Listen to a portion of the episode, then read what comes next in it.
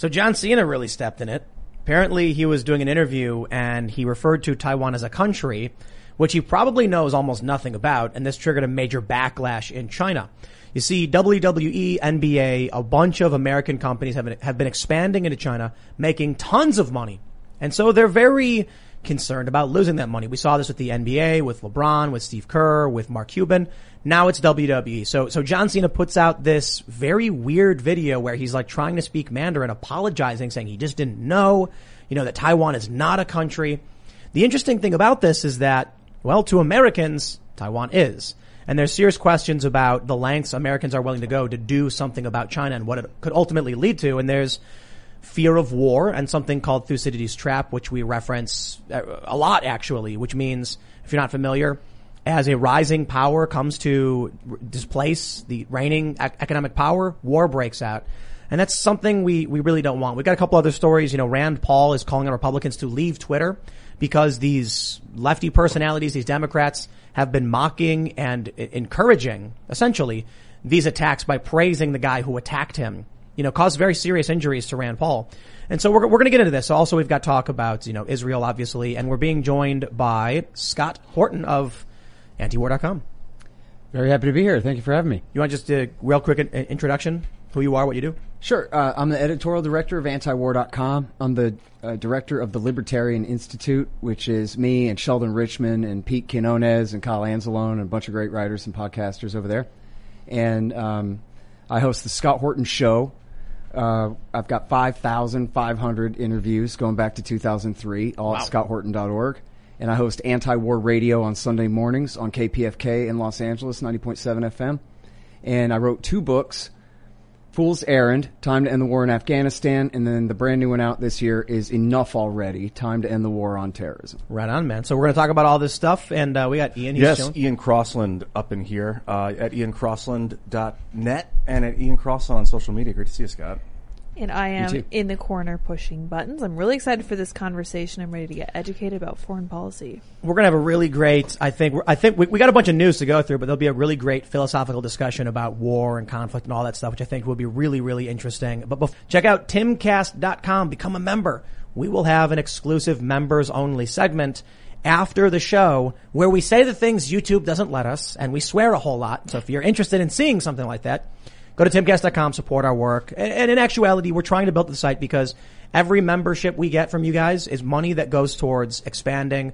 We're looking to hire journalists. We're looking to bring in more talent, do more shows. We got the paranormal show. We've got this political show that's we're planning on doing a bunch of. It's about like the collapse of political institutions and civil wars and things like that. So please consider becoming a member to help support that expansion. Let's jump into this first story, and it's silly. And it's stupid. It's also kind of creepy. From the South China Morning Post, WWE superstar John Cena is very sorry to Chinese fans for referring to Taiwan as a country in Fast and Furious 9 promotional interview. There's a 9th Fast and the Furious movie, you guys. I've long said the FFCU, the best cinematic universe. Anyway, John Cena said on Taiwanese TV that it would be the first country to watch the film. The American quickly backtracked on Weibo, saying he made one mistake after doing a lot of interviews. It's kind of creepy. He said, "Hi, China. I'm John Cena. I'm in the middle of a Fast and Furious 9 promotions. I'm doing a lot of interviews. I made a mistake in one of my interviews. Everyone was asking me if I could use Chinese. Staff gave me a lot of information. So there was a lot of interviews and information," said Cena, who started learning Mandarin to help his wrestling promotion integration in China. He has since gone viral many times for his enthusiastic Mandarin-speaking abilities. I respect him for trying, absolutely. "I made one mistake. I have to say something very, very important now. I love and respect China and Chinese people. I'm very, very sorry about my mistake. I apologize. I'm very sorry. You must understand that I really love, really respect China and the Chinese people. My apologies. See you. All I heard was, please keep giving me money. Please keep giving me money. I don't want to lose money." There are more than 5,000 comments on Cena's Weibo apology. Quote, "Please say in Chinese that Taiwan is part of China. Otherwise, we won't accept it," wrote one Weibo user. The message has over 3,200 likes. "Then you should say Taiwan is China's," wrote another user. What you have said in the video is nonsense. You can't take benefits from China, but in the meantime, do things to harm China's interests. Others supported Sina with one person writing, I like you. I think you truly love China. Don't talk carelessly again about China's territory and sovereignty. So, of course, it's a silly story in a lot of ways. I'm not sure how much it really matters, but it's a grain of sand in a bigger heap of many, companies, sports. We had the NBA. You couldn't put free Hong Kong on a jersey. They wouldn't allow it. It would say error. Can't you'd make a custom jersey and you try to put free Hong Kong. No, can't do it. We've seen in many esports people have said free Hong Kong out. And so it's curious. We had Cassandra Fairbanks on and she made really good points about not wanting to go to war with China under any circumstances, even the things we're seeing that are bad. And there's some deep philosophical questions here. The big thing I take issue with things like John Cena being deferential to China is that there's clearly American interests. Is he more interested in making money by expanding his business into China, which means supporting Chinese interests against American interests? I don't think there's a way to play both sides on this one, right? In America, we as a country, we respect Taiwan. As a country, we do. So people are allowed to have their own opinions. John Cena wants to be, I guess he wants to be in line with China because he's got money to be made there. And so what ends up happening is China doesn't tolerate the free speech in the same way the U.S. does. John Cena can say this. What's the worst going to happen? We're going to insult him. Maybe if he says something truly egregious, we'll boycott him. In China, he has to come out and apologize. In the U.S., he wouldn't do it. So that means so long as they're more authoritarian in their speech, or I should say more collectivist, then they're going to keep winning a lot of these corporate battles, which means a lot more resources will flow towards China away from the U.S., and that will incentivize the political class to continue extracting resources through sending out our manufacturing and things like that. But in terms of the broader point, which is Thucydides' trap, you're probably familiar with this, yeah. Scott, which is, are we heading towards war with China because of their economic expansion? I'm curious, just your thoughts, I guess. Is it a good thing or a bad thing? My personal opinion, I think it's really bad because I think a lot of what we're seeing with these corporations going to China is bad because I'm concerned about individualism, liberty, and what happens to the world if China becomes a superpower that supplants the U.S. and starts doing what the U.S. is doing, but with Chinese communist authoritarianism instead of classical liberalism. I understand from a historical perspective, not from the current American perspective, but the very least we have a constitution, right? Sure. So I'm curious. What do you think? Well, listen, I think you're onto something that it's a real worry when American, media characters and companies are so heavily invested in China or so heavily dependent on Chinese money that then, it undermines American values like free speech and things like you're talking about there. We saw this with, and we're at the humorous stage of this, right? It could get a lot worse. John Cena and some basketball players and stuff. Right. The one that I thought was really funny was when they remade Red Dawn, in which I'm an 80s kid, so I love the original Red Dawn. In fact, I just watched it recently, and it's just hilarious and wonderful. But I watched the remake of it, and it's just an absolute catastrophe. And the movie, it came out like pretty near after the 2008 crash. And so the idea was that the American government, clearly after George W. Bush, was so irresponsible, right, that and had run America to the ground so badly that then the Chinese were going to take the advantage and conquer North America, which is about as silly as the Russians doing it back in the 80s, by the way. But it was North Korea, wasn't it? Yeah, well, they switched it, right? So this is what happened. When they filmed the movie, they had I remember there was a lady named Karen DeCoster that wrote for LouRockwell.com that was talking about how they were filming the movie in Chicago, and they had big red Chinese flags hanging down and all these things. She's like, oh, they're remaking Red Dawn, and it's China this time. But then by the time the movie came out, it wasn't China anymore. Now it's North Korea. And so if you watch it, then like the beginning of the movie is like a 10-minute or like a little 5-minute news montage to try to explain the story of how North Korea ended up conquering all of Asia and then came across the Pacific Ocean for us next. And it's the most ridiculous thing. And the movie was just terrible anyway. It had no redeeming quality anyway. But it was just the fact that they had to change it from something that was mildly plausible, right? Like China is... They got to sell the movie in China. Somewhat of it. Yeah, they have to sell the movie in China. That's it. So they had to change it. And so I think that could be a problem. But I think, look, overall, the more investment that we have in China and the more investment that they have here, the better off we all are and the safer we are from violent conflict. That's the famous quote from Frederick Bastiat, where goods do not cross borders, soldiers will. And so we're better off. If you remember when China shot down the spy plane in 2001 and Colin Powell made peace real quick, said sorry, and then I forgot if they got the plane back or not. But they resolved it really quickly, and that was because of Wall Street and the amount of investments that they have in China dictated that we keep things cool. But now there's another major competing interest in corporate America besides, you know, Walmart and all those guys, and that is the shipbuilders and the long-range bomber manufacturers. And they have a major interest in pursuing Cold War with China and ratcheting these things up. Right. So what we have, in a way, is a war between big business factions in America, those who want to import and sell cheap crap, or whatever it is, versus those who want to sell weapons to the captive market that is the Pentagon. Right. And those are huge, big-ticket items. When you're talking about the next-generation long-range bomber, that's $1 trillion. No, I think it is true, right? Trade lines make it harder for there to be war. The problem is everybody thought that with opening up trade to China, they would start to adopt more of our values. And it seems like that's not happening. They're actually, the Chinese Communist Party is still very much ideologically driven and in control of most of these companies. And it seems like it's actually just resulting in the extraction of American manufacturing. Wealthy elites have found a path towards extracting the labor from the U.S., making money by shipping things overseas. Right. And there is very much that idea. It's, I think, you know, we saw this with a lot of the establishment Democrats 10 years ago, the Trans-Pacific Partnership, this idea like, oh, okay, let's give them a bunch of stuff with this trade deal. It'll make it harder for there to be war. But the TPP was nightmarish. Trump was like, I got to shut this down.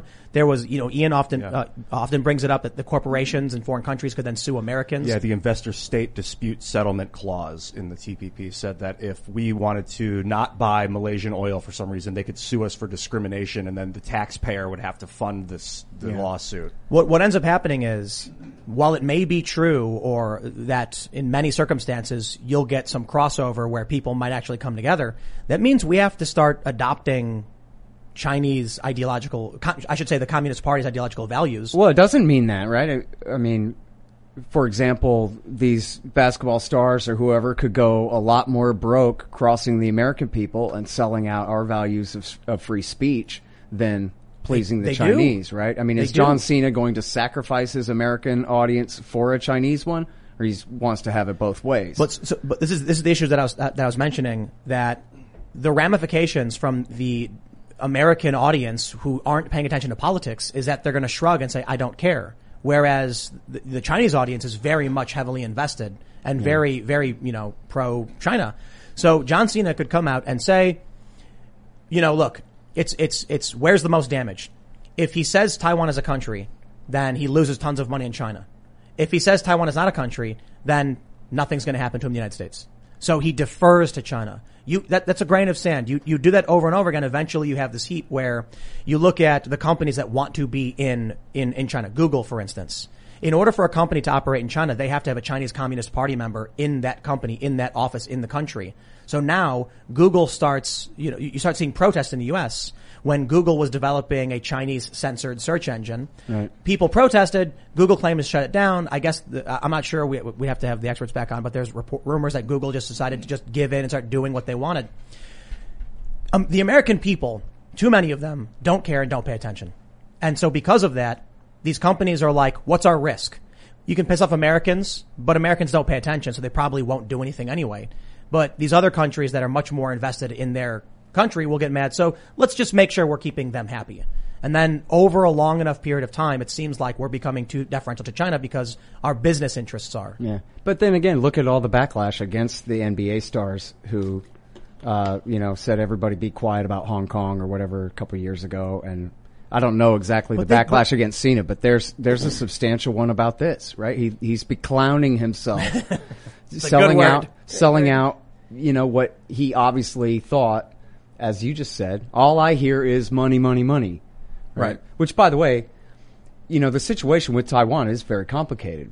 After the Civil War, the nationalists escaped to Taiwan, and then the Americans sailed the the Seventh Fleet in there, I guess, right, and prevented Mao's forces from following them and conquering them.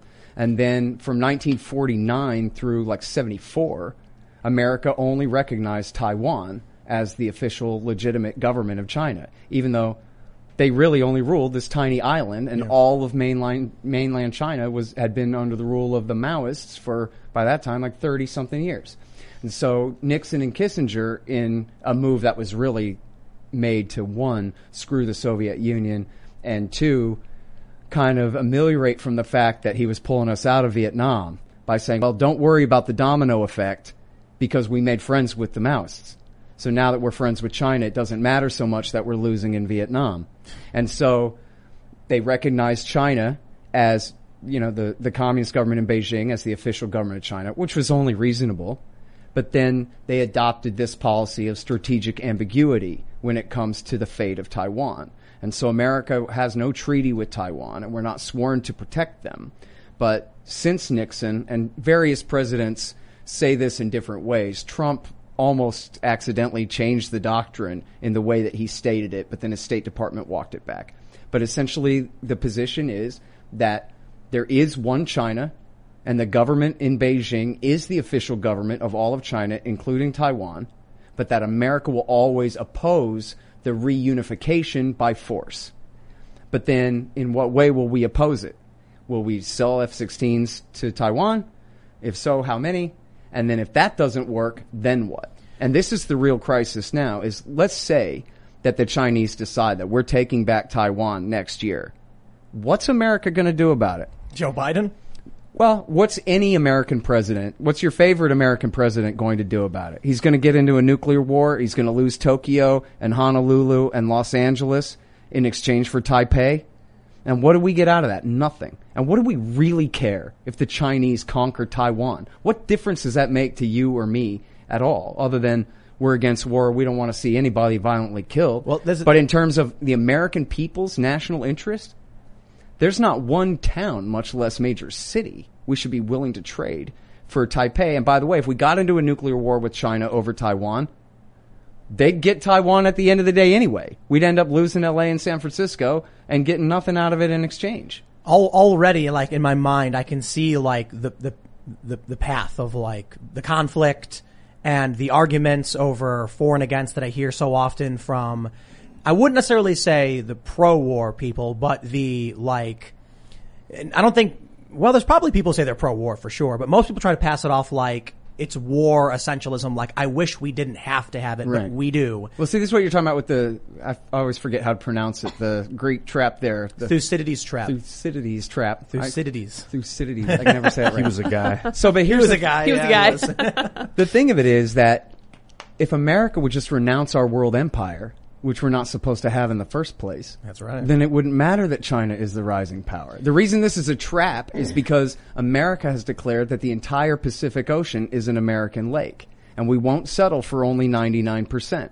All of it belongs to us, or we'll go to war over the idea. But that's not legitimate.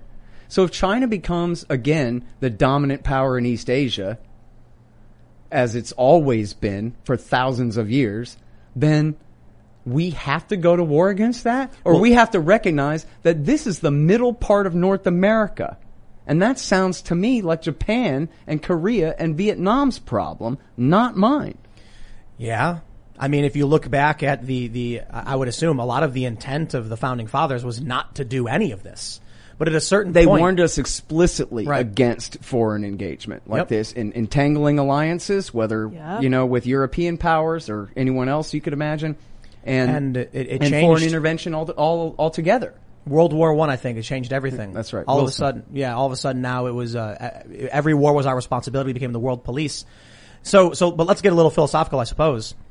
So we've had different experts, you know, on talking about China. Sure. If Biden can't defend Taiwan, then we can already see China's expansion, the claims of the South China Sea, the attacking of the Vietnamese fishing vessels. They'll just expand and exert influence and take over. And so the fear is, what happens if the U.S. does nothing? Do we eventually have a China that does what the U.S. does? And do you want to? I don't think so. But look at the Belt and Road Initiative? They would be insane to look at what America's done for the last 20, 30 years and say, let's replicate that. We'll build 800 bases all around the world, and then we'll kill 2 million Iraqis and Syrians and Yemenis, and then we'll blow our own brains out, and our civilization will collapse. Oh, boy. Why would they do that? Could they possibly be as dumb as the Bushes and the Clintons? They're building their bases on nuclear submarines, so they're mobile and underwater. They are expanding the atolls, but I will say this. I do think there is a certain efficiency in the Chinese Communist Party's authoritarianism. I'm not saying it's a good thing. I'm saying that you rule with an iron fist. They dictate and they have a plan for what they're going to do, whereas in the U.S., we have regime change every 4 years almost. Like one guy wants to go blow up this country. George W. is mad about, Saddam and his dad's fight, so he wants to bring it back. Then Obama's like, I guess there's money to be made. So Joe Biden gets his brother some contract deals in Iraq. When you look at what's happening in the U.S., it's the extraction of value for personal gain. Yeah. And it leads us, I look at what the authoritarian, the Chinese Communist Party, what they do is it's rigid, it's constructed, it's controlled, there's a plan there. They're very rigid. And I look at the U.S. and it's chaotic exploitation by the elites. Yeah. They don't care about you, they don't care about us. But you really think the Chinese plan is world empire rather than just shoring up their own area? I know. This is a desperately poor country with millions of hungry people. But look at what they've been doing in Africa, South America. What was it, the Belt and Road Initiative? That's all men with briefcases, right? That's not militarism. So they have a tiny little military base in Djibouti, right? Otherwise, they traipse across Africa. We got special operations forces in more than half the countries in Africa. They've got guys with briefcases doing capital investments.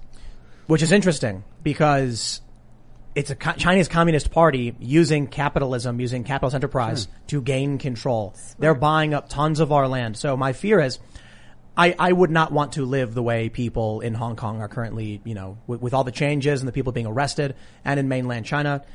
I like being able to tell, I don't care who the president is to F off or whatever. But there's been direct economic competition between China and the U.S. I don't necessarily think warfare needs to always be hot with guns. And so what happens when, yes, through economic exploitation, we end up deferential to the Chinese Communist Party? I'm not in any way advocating for what the U.S.'s stupid plans with sending guys with guns all over the place, because you can clearly see that China, using investment, is doing way better in many ways. We are wasting time and money because we have corporations, we have big military industrial, companies that just want to expand and make more. Even when Congress says, or even when the Army's like, we don't need any more tanks, Congress is like, rubber stamp it and we just make them. It's good for the economy. Right. China's more strategic. So they got a longer plan than us, and I do think I'm not going to be happy. I think most people wouldn't be happy if they had to live the way people in mainland China do. Yeah, it's kind of a leap though from John Cena to all of us having to apologize to the Chinese all day for this, that, or the other thing. Of course, frankly, their military doctrine, our government's acronym for it, or the way they call it, I don't know exactly the Chinese term for it, is anti-access, area denial. In other words, it's purely defensive. Their entire military strategy is about keeping the United States out, but keeping us away. So, yeah, but it's not a blue water navy. I mean, you talk about nuclear submarines. We have 22 aircraft carriers, 11 on station around the planet at all times. The U.S. Navy rules all the oceans and the seven seas. The question here is, do we rule all of the South China Sea, or does China have influence in the South China Sea? And think how absurd this would be if we were talking about China's influence in the Gulf of Mexico. Right. Right? And the Atlantic Ocean is now a Chinese lake. It would be absolutely absurd, in the same way that our claim to the Pacific Ocean and all of those territories is absurd. And so, yes, we are in a trap if we are pledged to defend the Koreas and Japan and Laos and Cambodia and Vietnam and Australia and every other Myanmar and every other country in Asia from China, then yes, we are definitely in a Greek guy trap, and we're going to have nuclear war. Greek guy trap. Mm-hmm. Thucydides. But the reality is that that's not in the interest of the American people whatsoever. So if the Chinese, like you're talking about the difference between the people that run the American government have only these very narrow interests, and the Chinese government seems to have kind of broader plans. I don't think that makes him necessarily any more of a threat. You know, the defensive pact of World War One is basically what started it. Someone had a pact with, I don't know, was it the Austrian-Hungarian Empire or something? Yeah, the Germans and the Ottomans and then Austro-Hungarian. So someone got invaded, then there was a defensive response. So like if Taiwan was invaded, and the American defensive response would kick off a bunch of nations joining and defending each other, and then a world war. But when you look at World War II, Hitler invaded Poland. And if we had not done anything, they set up, basically they used the conquered area of Poland to build more military. They were using their industry. So it was, they were planning to invade Russia. So at what point, if you see a foreign invasion, do you intervene? Well, that's the deep philosophical debate. When they attack you.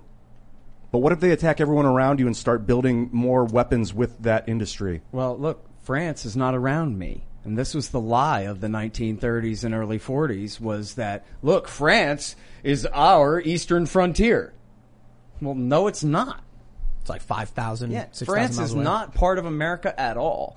And it's not our frontier at all. These are all just figures of speech, right? And in fact, you know, if the British hadn't given a war guarantee to Poland, then Hitler would have never turned west against France and Denmark and Belgium and England and the Western democracies in the first place. As you say, they split Poland. He split Poland with the Soviet Union and made a peace with them because he knew that he was going to have to fight them sooner or later. But the British and the French were insisting on fighting him. So he decided to turn against, to make a peace with Stalin and fight and destroy all the Western democracies first, and then move into the Soviet Union. So if the British had just stayed out of it, once he went into Poland, the war between Nazi Germany and the Soviet Union was inevitable. And he would have never felt like he had to attack the Western democracies at all. The whole thing would have been in the East, which would have been a catastrophe for the people in the lands between Germany and the Soviet Union, but not for the Western democracies. And it was this all was self-inflicted. In fact, if you read Pat Buchanan's book, Churchill, Hitler and the Unnecessary War. They talk about when Neville Chamberlain, everybody always makes fun of Neville Chamberlain for making peace over Czechoslovakia, right? Yeah. But he's the one he gave the war guarantee to Poland. And as soon as he did, Lord Grey, the foreign minister, said, "Oh my God, what are you doing? They should lock this man up in a mental hospital. Are you crazy? Why would you give a war guarantee to Poland? We have no ability to defend Poland. All you're doing is guaranteeing that we're going to get into a war with Germany that we're not prepared to fight yet."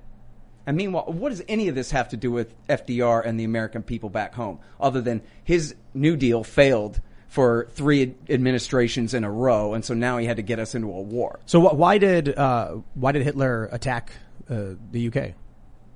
Because they declared war on him first. Is that what happened? That's what happened. Yeah, when they invaded Poland. And listen, when that war was over, when that war was over, Winston Churchill said, "You know, I guess we stuck the wrong pig." Well, didn't Germany... Yeah, really, huh? Germany had a military force in their west preparing to invade France regardless, I think. Like, they were ready to go when France declared war. They went, like 2 weeks later, they went into Paris with tanks. Well, I don't want to do like World War II. Yeah. Because I want to keep it to the... But when you have a belligerent that is going to invade, at what point do you say, I need to declare counter war? The philosophical question that I wanted to get to before we started going off on history stuff is... I guess the philosophical argument for those that are war essentialists is that, well, if we don't do it, they will, and I'd rather be on top of the mountain than, at the bottom of it. Yeah. And that's like a very nightmarish prospect, but I think, I don't know, do you cross your fingers and hope no one's going to do it? Yeah, I think they would, though. No, I don't think they would. Do you think only America is the country that wants to have these bases? Well, look, the American people are the only ones who can afford it, and we can't even afford it. Yeah. And the Chinese can't afford it. Because of the petrodollar. It's all loan. Look, and the reality is we had in the Cold War with the Soviet Union this bipolar world. Hello, it is Ryan, and I was on a flight the other day playing one of my favorite social spin slot games on ChumbaCasino.com. I looked over at the person sitting next to me, and you know what they were doing? They were also playing Chumba Casino. Coincidence? I think not. Everybody's loving having fun with it. Chumba Casino is home to hundreds of casino-style games that you can play for free anytime, anywhere, even at 30,000 feet. So sign up now at ChumbaCasino.com to claim your free welcome bonus. That's ChumbaCasino.com and live the Chumba life. No purchase necessary. VGW. Void where prohibited by law. See terms and conditions. 18+. Where is really America ruled 2/3 of the planet and the communists ruled 1/3 of it, right? And then when all that fell apart, This is what Charles Krauthammer, the neocon, called our unipolar moment. This is when we get to spend the next about 20 years making the world exactly how we want it. Before, not that America will get weaker, but before the rest of the world starts getting rich and their power starts becoming more equal to ours. And then so this has been seen all along as an eventuality that what we'll have is a multipolar world where it matters what Beijing thinks, and it matters what New Delhi thinks, it matters what London thinks, and it matters what Sao Paulo thinks, and Rio is the capital of Brazil. Oh, is it? So what you're saying is that John Cena, Apollogenet China, will kick off World War III. I'm kidding. Yeah. But let's talk about we'll definitely start, keep the conversation going on the philosophy of war as we move on. But let's talk about the media, because we have this other story from The Hill. The memo. Media face hard questions on Trump and the Wuhan lab. I'll use the article as a reference, but I don't think I need to actually pull anything up because we all know what happened. Donald Trump very early on said the Wuhan lab leak, we should investigate into it. The media went nuts, said it wasn't true. Fauci said it was likely not true. He said, no, I don't think so. Everybody said Trump was a conspiracy theorist. Vox.com said theory debunked. And somehow, for some reason, all of a sudden the media's flipped on this. Mm-hmm. And my first point is hey, it's about time people are taking this seriously. And also, wait a minute. Huh. Whoa. What happened? I don't just believe all of these different media institutions and political establishment elites just decided now. Oh, I just realized maybe it's true. Is there perhaps an agenda behind why all of a sudden they've decided to say, yes, let's investigate Wuhan? I'm not sure about that. I think I doubt that the Democrats and the overall media consensus is we want to toughen up on China and demonize China worse now. I'm not saying they've coordinated anything. The media, I think, is just deferential to what the establishment elites say. Apparently, to me, what made the change was a guy, I forget his name, Sims maybe, who had been the New York Times science reporter for 30 years. And this is not the guy that got fired over saying the N-word. This is a different guy. Okay, not the N-word guy. All right. And that story was completely ridiculous, by the way. But anyway, so this is the other guy. And they wouldn't publish the thing at the New York Times. He just published it at medium.com. But it's, I don't know how many words. It says at the top, 47-minute read. Oh, wow. Gosh. So it's a 20,000-word article or something about how, geez, guys, we don't have the proof, but it really does look like it was the lab. And then... But that means man-made or manipulated. Fauci said he wasn't convinced it was naturally occurring. Right. So and this is the deal. It's this gain-of-function research where they deliberately make viruses more and more deadly on the theory that they can keep it locked up in the lab and that then they can anticipate future viruses. Right. If we're going to engineer a virus that attacks the ACE2 receptor on your lung cells, and then we're going to figure out how to kill that virus, so that then if a virus similar to this ends up breaking out into the public, we'll know how to fight it. So that's the theory.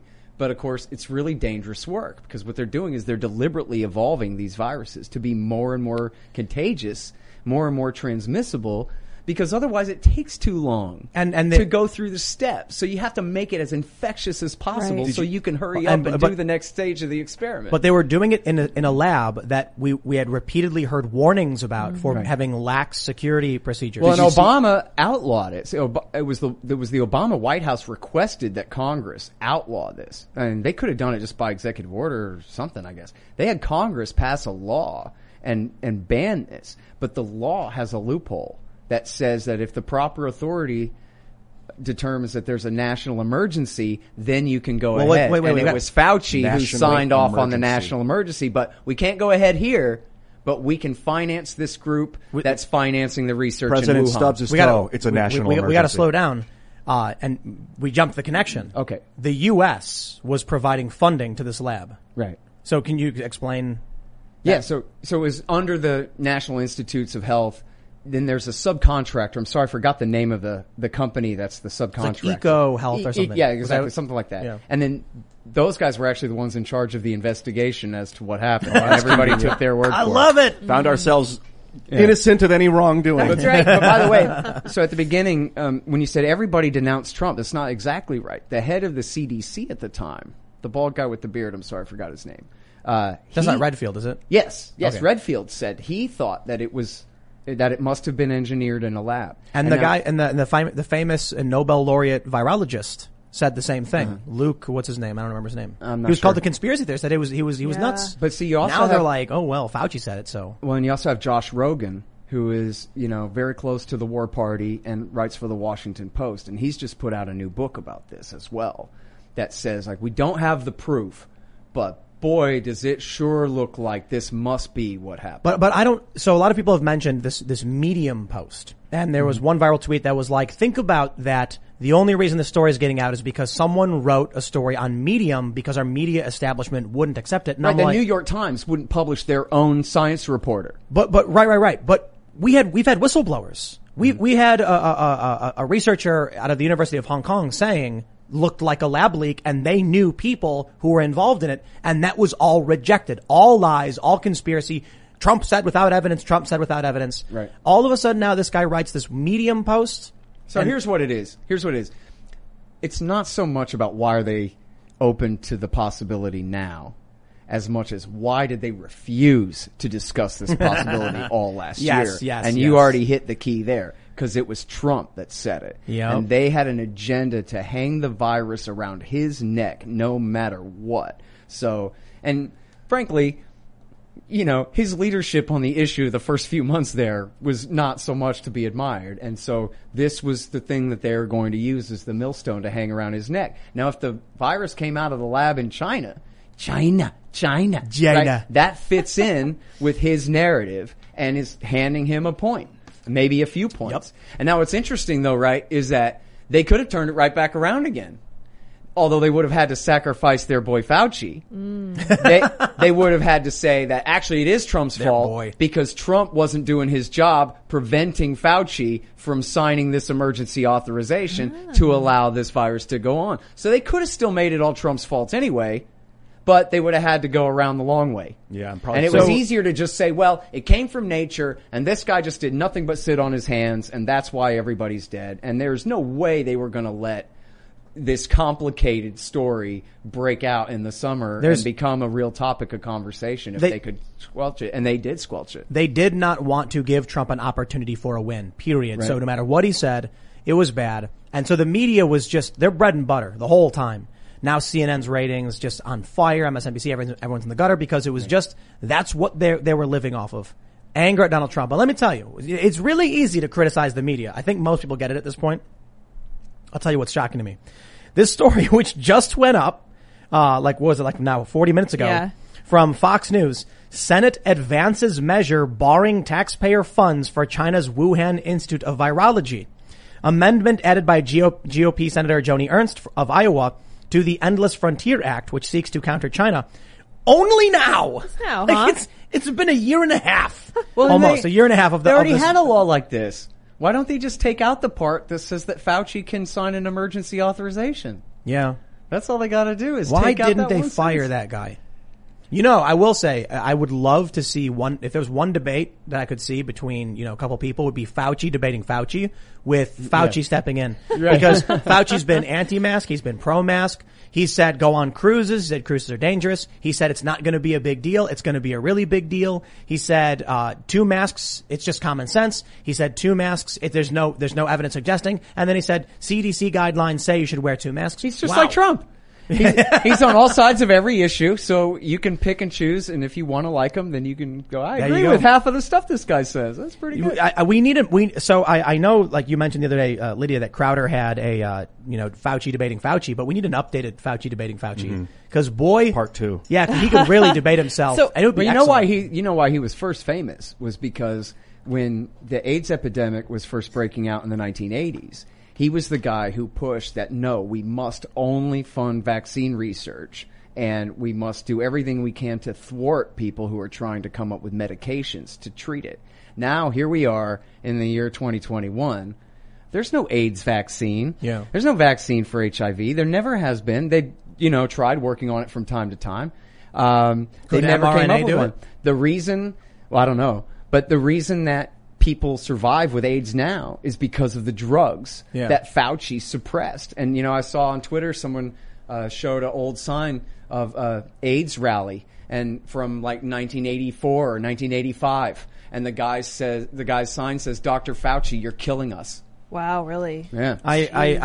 We got this next story from CNBC. And it was AZT was the big drug that he was trying to suppress, and that was the first big breakthrough drug that helped AIDS patients. Wow. Wait, AZT? Yeah. Is that the same drug that's been brought up as azithromycin or no? I don't know. No? I don't know. Well, so... But they made a Matthew McConaughey movie out of this. The Drug Buyers Club, or was it? The Buyers Club? Oh, yeah. Dallas Buyers Club. Yeah. Where it's AIDS patients, and Dr. Fauci won't let them buy medicine. So like they gotta go down to Mexico to get the medicine. So that's who this guy is. 40 years he's been entrenched in this industry, at least. And seriously, let's just entertain the possibility for a second, because it's not proven yet, okay? But let's just say that he signed this emergency authorization that allowed the money to go to this subcontractor to continue pushing this research at Wuhan.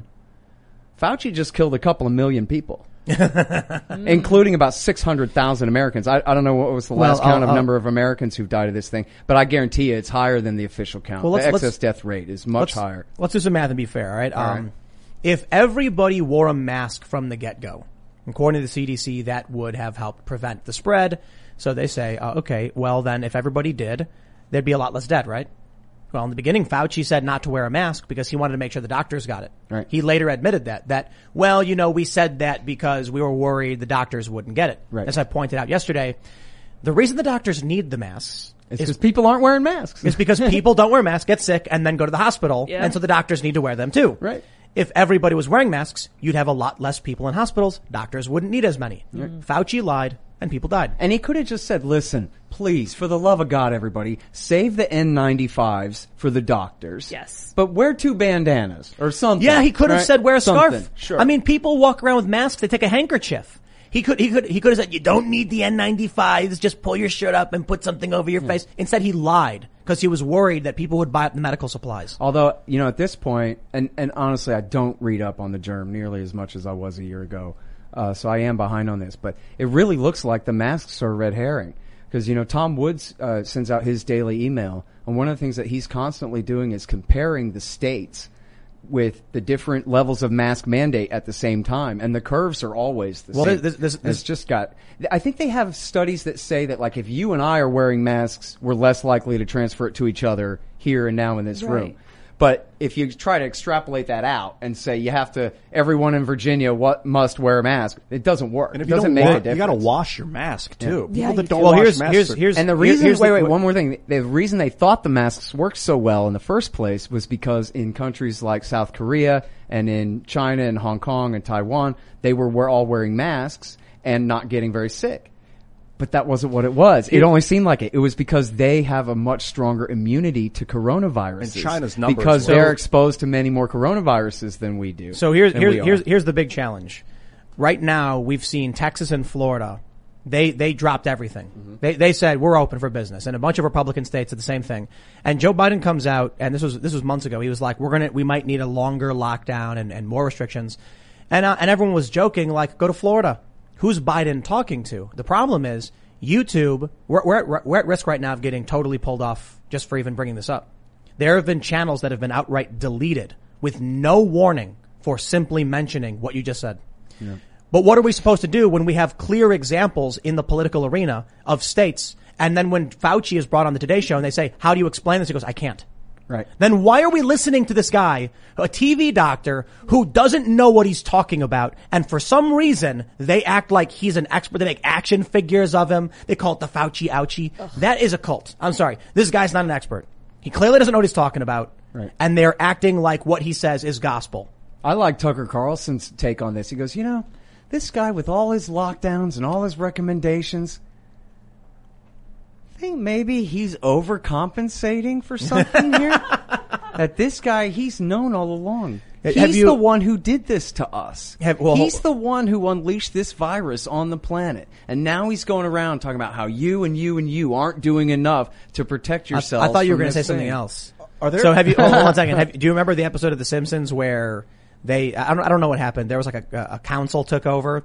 and then comic book guy is like trying to pass a law, and he goes like, we, as the most logical species in the galaxy, the Vulcans, mating will now take place only once every 7 years. For most of you, this will be much, much less mating, but for me, much, much more. Yeah. So the joke would be Fauci's like, we're going to lock down because then, you know, nobody can have, you know. In the UK, they actually, you couldn't go and have sex with somebody. Like, they actually banned that stuff. Is there a, that's where I thought you were going. I was like, Fauci's like, he's an old man. Are there examples of gain of function working? We're I don't know. That's a good question. Like whether they actually ever preempted a naturally occurring virus because they've been doing such a good job experimenting on possible ones. I don't think so. I think we would have heard of that, right? Well, like, that's not how they stopped MERS. That's not how they stopped SARS. They stopped those because you had to have a really high fever to spread it. And so they were able to just lock everybody down. And I think SARS spread to Canada, and they just kept it in one city, and it never broke out from there. We're not supposed to know about what's going on in the Wuhan lab. And we don't know about what's going on in American labs to a great degree. A lot of it's just classified secret.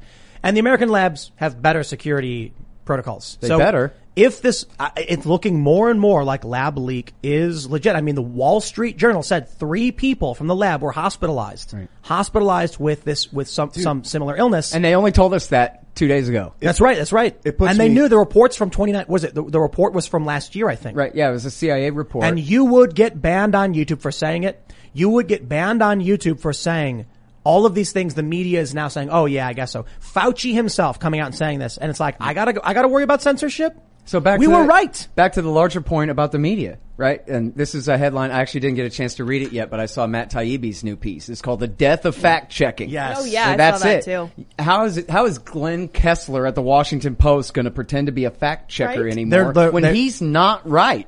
He doesn't know what the hell he's talking about. PolitiFact claimed they debunked Tucker Carlson's show because they got an expert to give their opinion. That is not how you debunk something. Right. If someone makes a video and there is an eagle that picks up a baby and flies away, which is like it was a viral video that happened at some point, you debunk it by investigating the source material, putting it through like an analysis to track like the light and artifacts in the video, and then point to it and say, here's my proposal. I believe this is evidence. And then you have an expert opinion breaking down all the facts. Right. Just having some guy go on TV and say, he's got an opinion. I got an opinion. Okay. Yours is the correct opinion. Thanks. You have a nice day. Right. That's not debunking anything.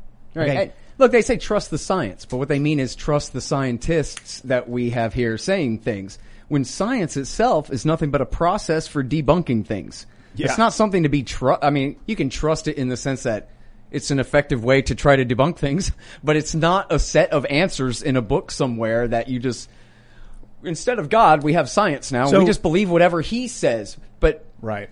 There's no there. we have this guy. I want to show you this Wikipedia real quick. Luc Montagnier. He is a French virologist and the joint recipient of the Francois Bar Sinou. I'm pronouncing it wrong. Nice. Sinou. And blah, blah, blah, of the 2008 Nobel Prize in Physiology of Medicine for his discovery of the human immunodeficiency virus, HIV. Down over coronavirus pandemic, they say. This is on his Wikipedia page. Montagnier argued that the coronavirus disease 2019 was man-made in a laboratory and that it might have been the result of an attempt to create a vaccine for HIV. His allegations came after the United States had launched a probe into whether the virus came from a laboratory. According to Montagnier, the presence of elements of HIV and germ of malaria in the genome of the coronavirus is highly suspect, and the characteristics of the virus could not have arisen naturally. Initially, this was described as a conspiracy vision that does not relate to real science by Jean-François Delfraissy, probably pronouncing that wrong, an immunologist and the head of the scientific council that advises the French government on the COVID pandemic. However, Anthony Fauci, the director of the National Institute of Allergy and Infectious Diseases, admitted on May 11th, 2021, and he no longer is convinced that COVID-19 originated naturally. Mm-hmm. This guy was called a conspiracy theorist, and he is a Nobel Prize winning virologist. Right. And only now, because Fauci agrees with him, we're supposed to now say, okay, no. When the award winning virologist comes out and says, here's what I think, we go, wow. I mean, he's the expert, right? Hey, the head of the CDC said the same thing. But let me point this out. When Tucker Carlson has a guest on the show who can cite an award-winning Nobel laureate for his hypothesis, not even statement of fact. Mm-hmm. And PolitiFact says, we got some guy who gave us his opinion that you're wrong, so it's debunked. Right. And then Vox and all these other outlets and CNN can say, it's fake news now. Right. How is it reality for these fact checkers when They don't, the experts, the actual award-winning experts are at odds with them. Who are these random people they put in the news and then claim are experts to debunk what you are saying? It's fake news. They're writing fake stories. This Vox reporter, I tweeted about this. She wrote a fabricated story. Vox.com wrote fake news. When are any of these fact checkers going to come out? Any of these organizations? NewsGuard. I'm talking to you. I use you guys. I reference NewsGuard who cites. Are you going to go now to every single one of these outlets that debunked lab leak with no evidence and their debunk was an opinion from some guy and now claim they publish fake news? What if I get a former CIA official who comes and talks about some crazy conspiracies involving aliens? Well, I got a CIA official. It must be true. They do this all the time. They pick and choose based on what they think is socially acceptable. But you know what? There's a reason why your show pulls more viewers than any show on CNN. It's because people are over it. In the key demo, they got the old people. Right. Okay. Yeah. We got the younger people. And remember, too, by the way, I had forgotten about this, but there were two Indian virologists at the very beginning who said they thought it was a lab leak because of the presence of what they recognized as pieces of HIV. And they were told that they were complete kooks. Remember that? And some of these initial reports, these initial publications were retracted because the media said so. Because people were scared their reputations would be destroyed. Well, this guy, this Luc Montagnier guy, he's 88. I'm sure he doesn't care much about anything at this point. He's like, I'm just going to say it. And it's this. First of all, please use this as another example. We often have many examples to your friends and family when they're like, I trust the media. Say, here you go. Fauci is now admitting they called the Nobel Prize winner who discovered AIDS a conspiracy theorist for saying, in my expert opinion, having discovered HIV, this is what I think about this. They were like, conspiracy. What? He didn't say it was a conspiracy. He didn't suggest a group of people came together to commit a crime in secret. He's just like, people do gain of function all the time. And in fact, if you go back a year, what they would say about this always. In fact, I remember Tucker Carlson refuting the debunking of his show. Is they put words in his mouth that he said it was a biological weapon that was being used deliberately. I never said anything about a weapon. Nobody ever claimed that if somebody's working on germs in a laboratory, that's biological weapons research.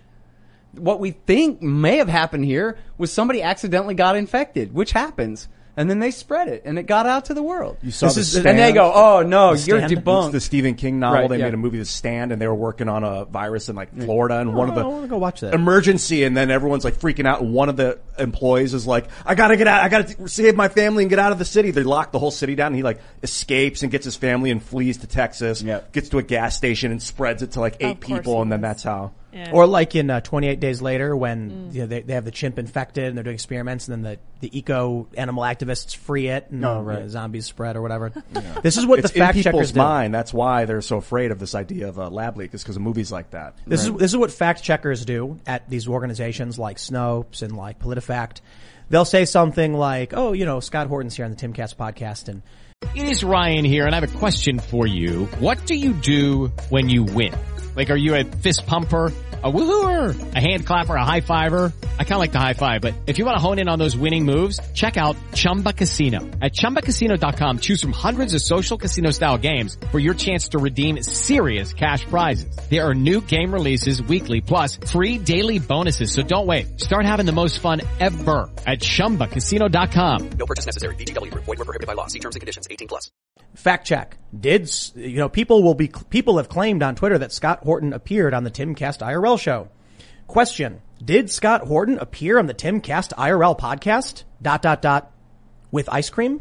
False. Yeah. And then it's like, no one ever said he had ice cream, but they add that tiny little bit that makes no sense. And the whole thing becomes fake. And then at the bottom they'll say, you know, they'll give you a bunch of verbose garbage you don't want to read, where it'll be like in 2017, Tim Pool, you got the idea for putting a show, and they'll talk about all this nonsense. And then right at the bottom in one sentence, while he did appear on the show, he did not have ice cream. So people see these fact checks and they screen cap and they share it with their friends. See, it's false. It's not true. Yep. Actually read it. Why don't you? This is what the media does. Yep. You got to share this stuff. You lie to people so many times in a row, you radicalize the hell out of them and make them mad as hell. I mean, this is the deal. You can't just keep doing the same thing over and over and over to people. because it stops working. I hope that Fauci will be one of the greatest tools in waking people up to the lies of the establishment and the media. We need just like a 30-second clip of Fauci contradicting himself in really dumb ways. Yeah. And you can be like, especially if it's really proven that he did this, that this really does come from his funding. Yeah, right. So what the fact check said is, so Rand Paul questioned Fauci in this congressional hearing, and Fauci denied providing, we never funded any of this, you are wrong, and that's not true. The funding was provided. But what was really funny is PolitiFact said, well, they were technically doing gain-of-function research, but there's different definitions of what that means, so it's not necessarily true. But what really happened is that, yes, there was money provided by the NIH, but it was kind of like a general pool. It wasn't allocated, so even though they used some of it for gain-of-function, it's like, did they really – basically what they're saying is, well, they didn't explicitly sign off do gain-of-function research. Therefore, Rand Paul is wrong. So, if you were building a skate park, and I was like, well, here, let me allocate a bunch of money to you to do whatever you want with it, and you're like, okay, I'll build this skate park with it, and I'm like, and then I didn't give you money to build the skate park. Right. I gave you money. You were building a skate park, and you used it to build the skate park. So we'll break it down. Ian puts $1 million up. Tim Pool built a skate park with that money, and then when someone says, Ian, you funded the creation of this skate park. He goes, no, I didn't. Mm. And then the fact check says, false. Ian provided $1 million for general purposes. It wasn't to build a skate park. Mm-hmm. While it is true that Tim Pool built a skate park, and there it is. Yes, the money came from the U.S. government from this source. Yes, it went to Wuhan. Yes, they did this thing. But they didn't mean to. That's the media. That's the game they play. The weird thing is I am more comfortable and at ease with this whole thing knowing it's from a lab than thinking it just came from nature. Well, you don't know it's from a lab. Assuming that it if I could pick, thinking that we were working on a virus that infected some people and it is way easier and like, good, okay, at least we're trying to do something, as opposed to just naturally some random virus came and started destroying humanity. No. Yeah, in fact, the SARS and MERS were like the two novel viruses from the last 20 years, and luckily, and they were very dangerous, but they were only very dangerous to a small number of people. They were able to contain them. So this is actually one of the hypotheses, is that they were bringing bats in because they were doing experiments on COVID, on the bat coronavirus, because of how dangerous it was. And the gain-of-function research was an attempt to create a vaccine. I'm not saying that's true. These are some of the theories that are in some of these mainstream publications talking about what may have happened. And then it leaked from the lab. There was a story about we covered this. We talked about it on the show that one of the people got sprayed with like bat urine or something. Someone got bit. Mm-hmm. So these stories were already out there, but you run the risk of Google banning you if you dare bring it up. The double standard. The media is allowed to claim everything's a conspiracy theory. They're allowed to determine what is or isn't true, and Google just allows it. They censor and suppress. We got to go back to 2016. This is all because of the giant fake Russia hoax. All of this comes from the lie that Donald Trump and the Russians colluded to steal the election of 2016. And then how do we get from there to there? Because all of this censorship comes from that. You know, whatever you're saying that disagrees with the party line, this is Russian disinformation. You're not just wrong. This is dangerous. And you're a de facto agent of a foreign power and all this. So this is when they really started deranking people from Google searches, when they really started kicking people off of Twitter and Facebook.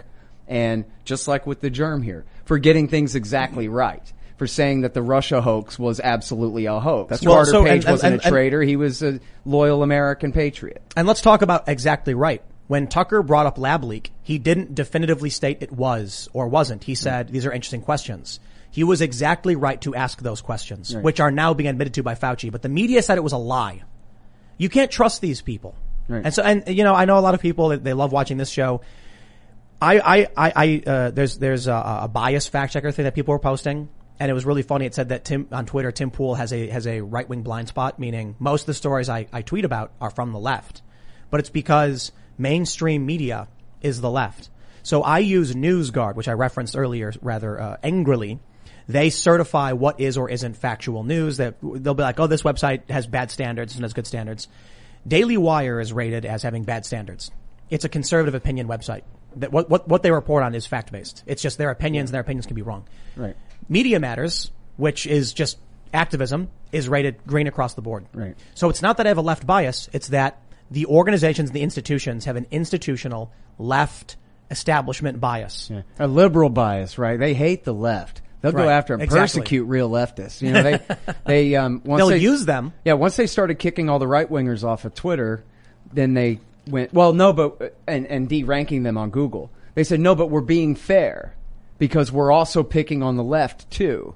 And they went after Truthdig, Truthout, the World Socialist website, which is the Trotskyites. Yep. And they threw antiwar.com in there, even though we're libertarians. I guess they just assume we're leftists. So we got de-ranked by Google along with everybody else, in the name of fairness, because they're picking on these people, but they didn't kick the liberals off. They kicked the leftists off. The Occupy Wall Street activists got banned. I saw you guys got listed in, it was a blacklist of some sort, probably Google. And I remember talking to a bunch of conservatives being like, dude, they're going after the people who oppose the establishment. Right. It's not, they'll gleefully use the leftists. And unfortunately, a lot of these young leftists don't know who these people are. They weren't around in politics when Joe Biden was vice president. Right. So they think he's the hero, or to be fair, the DSA types in their early 20s think, sure, he's bad, but he's not a fascist. And I'm like, I got news for you about the Obama years and what Biden was doing with his brother. So sure, call him whatever you want. Crooked. How about that? But they weren't around for it. Yeah. So they vote for this guy. They get exploited, and that's why Democrats love younger voters. A 16-year-old doesn't have the memory of what they did 10 years ago. Right. Exploitation. That's the name of the game. So they'll censor everybody. But here's what ends up happening. Trump was very powerful in terms of upsetting the establishment.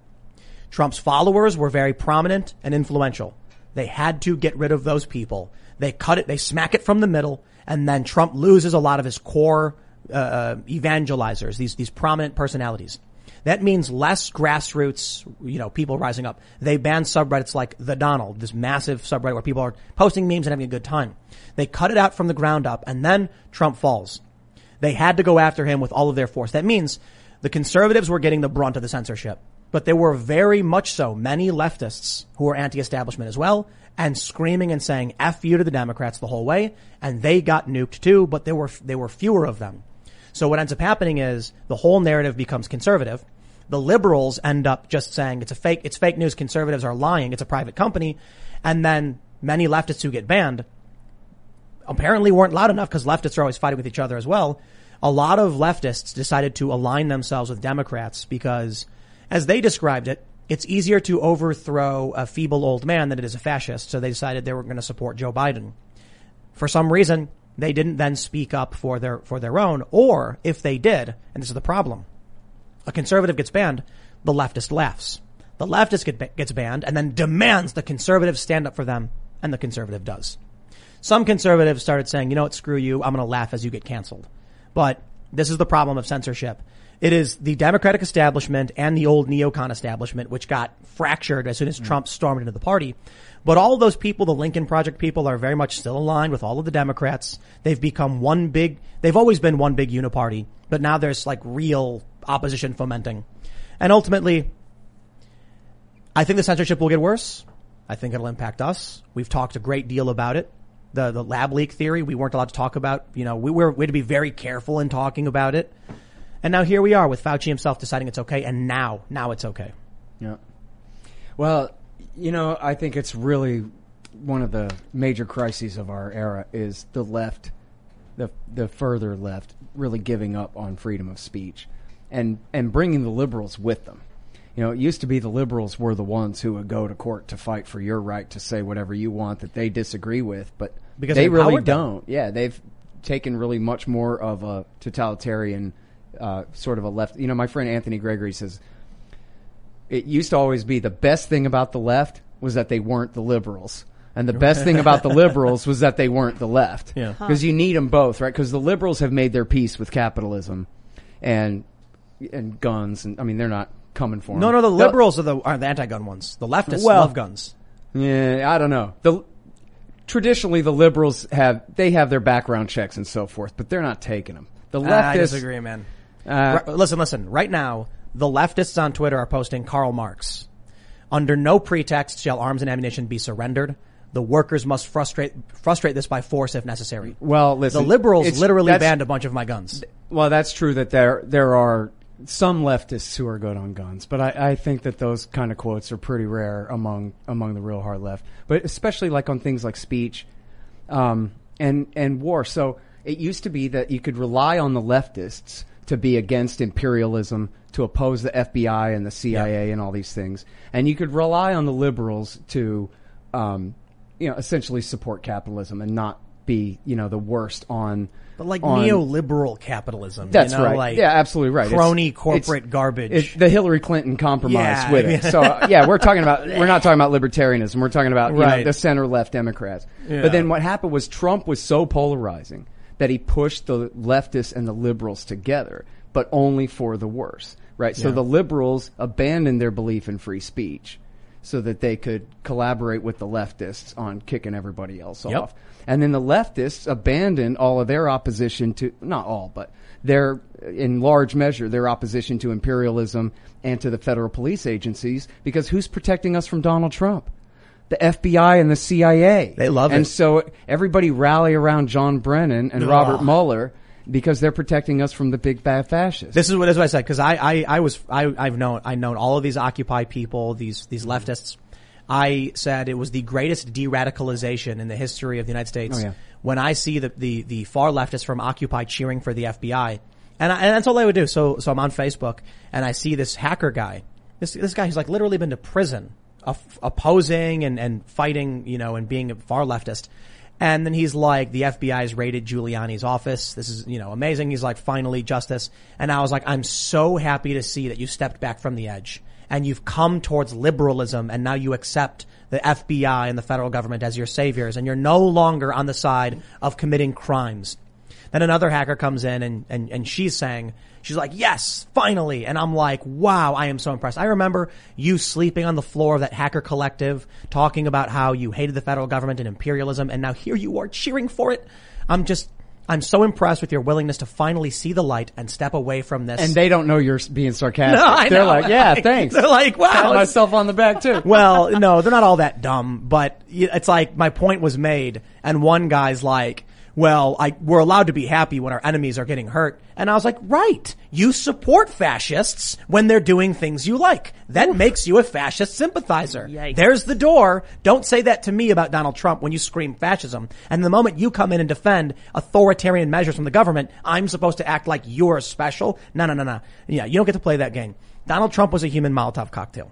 He got thrown in the room. He was a bull in a china shop. He was a bull in an ivory tower. Whatever you want to say, call him. But these people got so wrapped up in media propaganda, they went insane. They were probably already insane. Like being re-radicalized is easy if you live in hate. Like if they hated the government and wanted to tear it down without like a new creation system that they had in plan, then it's easy to take those people and re-divert their hate towards something else. Like the media pushed us towards Trump. They tried so much, so then they just used the hate.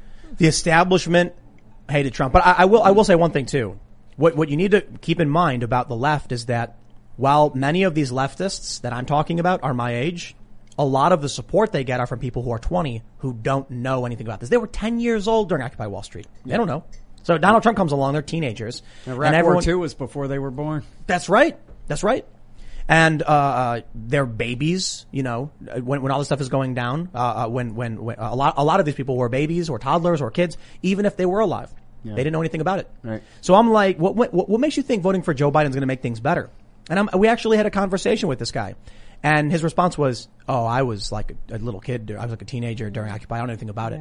I'm like, so when Joe Biden takes over overseeing the Iraq War, and then all of a sudden his brother starts getting the contracts, not suspicious to you. That's what you want to come in. I take the crazy orange man, because at the very least, the Abraham Accords, I loved it. He wasn't perfect. Firing Tomahawk missiles, very bad. John Bolton, very bad. Trying to any degree to get troops out of the Middle East, I was like, I'll take what I can get. Instead, we get the neocon establishment again. This time, it's Biden. He's sitting in his little wheelchair with his blanket on his lap going, oh, as they just pull the trigger for him. And they just, as soon as he gets in, what do we get? Missile strikes in Syria? Unsurprising. But anyway, I want to, let's fight about the Abraham Accords. You don't like the Abraham Accords? No, not at all. Why not? Well, first of all, they're not any kind of peace deal. They're economic deals. Yeah, the UAE and Bahrain and Sudan and Morocco, none of them were at war with Israel. UAE and Sudan declared war on Israel in 1967, but didn't send any troops. But these aren't really peace deals. What these are is sell out the Palestinians on the American taxpayers' dime deals. But weren't you saying before that the trade deals with China would be beneficial and help keep things simmered down and prevent conflict? Sure, except there's just hasn't been any conflict to prevent between Morocco and Israel. It's not and just so that. And so what's happened is... It's planes flying over Israel and flying over these countries to and from. I mean, it's normalizing economics. It's like the first step towards stabilizing the region. Yeah, but you had to buy a bunch of F-35s for the UAE in order to get them to do it. And the real purpose of it is not generating peace. And these guys have all been working together with the Israelis all along anyway, unofficially. What it really is they're selling out the Palestinians, because the deal had always been that these Arab states would not normalize relations with Israel until they gave the Palestinians an independent state or equal rights within Israel. And they didn't do that. And then what happened was Jared Kushner went over there and said, "What's your price? I have the American people's money in my pocket. I can spend as much of it as I want. So what will it cost, Tim, but why sell out the Palestinians?" And they said, we'll take some F-35s and we'll take some more of your tax money and whatever. Why should I care about Palestine? Well, Mohammed Atta crashed Flight 11 into the North Tower as revenge for what the Israelis were doing in Palestine and in Lebanon. So it's actually an argument. Damn terror war off. It's an argument for us to not be involved. It's an argument for us absolutely to not be involved. But the thing is, we are involved. The U.S. backs everything that the Israelis do, and always have. I mentioned this when, Cassandra came on the show, Cassandra Fairbanks. She's very anti-war, and she was like, you're going to hear a lot of propaganda about why China's doing this, that, or otherwise, and we should not go to war. It's none of our business. And I'm like, I don't really have an argument for that. It's like, are we going to get involved in every single conflict? So for me, it's like, what can we do to remove ourselves from these situations to a greater degree? Yeah. As soon as Biden gets in, the funding for both sides to various degrees resumes and conflict lights back up, and that's good for imperialism for the United States. It's an excuse now to put more military into the Middle East. Oh no, it's destabilizing. Oh, there's war and conflict. Instead, we should just be like, sure, maybe it cost money, maybe we provided weapons and stuff.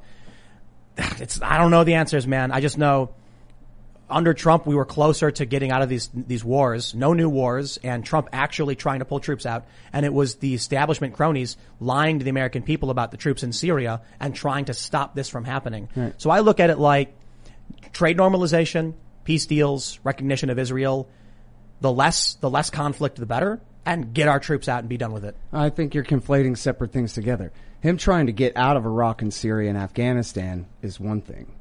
His Israel policy was absolutely horrible and made everything that much worse. He recognized Israel's absolutely illegal seizure of the Golan Heights and their illegal annexation of it in 1981 and said, just on a whim, I recognize it officially now, it's fine. Then he moved the American embassy from Tel Aviv to Jerusalem, which is an important symbolic move, meaning that America now recognizes all of Jerusalem as a single unified city under Jewish control, when the law says that East Jerusalem is illegally occupied by the Israelis. And Trump just said, well, screw that. And what that did was it negated even the possibility of there being an independent Palestinian state with East Jerusalem as its capital. And it also raises the very important question of whether Jewish extremists are going to destroy the Al-Aqsa Mosque and rebuild the Third Temple and start sacrificing animals and start World War III. I think Trump didn't care at all about any of it. Well, he cared about Sheldon Adelson giving him money for the Republican Party. But Sheldon Adelson gave him what? Hello, it is Ryan, and we could all use an extra bright spot in our day, couldn't we? Just to make up for things like sitting in traffic, doing the dishes, counting your steps, all the mundane stuff. That is why I'm such a big fan of Chumba Casino. Chumba Casino has all your favorite social casino-style games that you can play for free anytime, anywhere with daily bonuses. That should brighten your day a little. Actually, a lot. So sign up now at ChumbaCasino.com. That's ChumbaCasino.com. No purchase necessary. VGW Group. Void where prohibited by law. See terms and conditions. 18+. Like $50 million? That's chump change to Donald Trump. He could have paid for the entire, his own entire reelection and the entire Republican Party's reelection, and told Sheldon Adelson to go to hell. He said it was a mistake for him to hire John Bolton. Oh, yeah. John Bolton called him from Sheldon Adelson's office in Las Vegas and said, guess where I am right now? I want a job. And Trump gave him the job. That's right. He should have told him to go to hell. Absolutely. Who's Sheldon Adelson? Well, he's dead now, thank goodness, but he was an extremely important mega donor and hardcore Zionist in America. He said his only regret was that he joined the U.S. Army instead of the IDF. He said he's the one who publicly said that Obama should drop a nuke outside of Tehran as a warning, and if they don't obey after that, he ought to nuke the capital city. And John's a total nut. And John Bolton was the guy who said, this time next year we'll be celebrating in Tehran. So the dude wanted to just invade, and people don't understand. You can't. Iran is not some tiny, country. People don't understand the geographics. But I don't have all the answers. I don't know everything about all of these conflicts. Well, take a look at what they did with Morocco for this Abraham Accord. As they call them all the Abraham Accords. I think it's originally only Bahrain and UAE, but then lump in Sudan and Morocco. Well, Morocco has been illegal occupying the northern part of Western Sahara for like 20 years, and Trump went, go ahead, you can have it.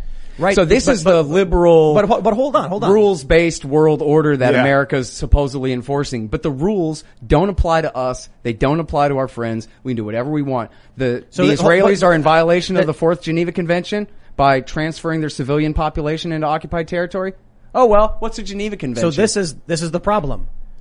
Then should the United States just said, we're done with all of it. We're out. Bye-bye. Yes, have a nice day. Absolutely. And it seems sorry for backing these criminals against these helpless civilians, this population that has been occupied for 54 years, longer than the Soviets occupied Eastern Europe. And Trump doesn't care about those other countries. That's right. So there's no going to Trump and being like, all he cares about is America. All he wants is the border secured and factories back in America to make America great.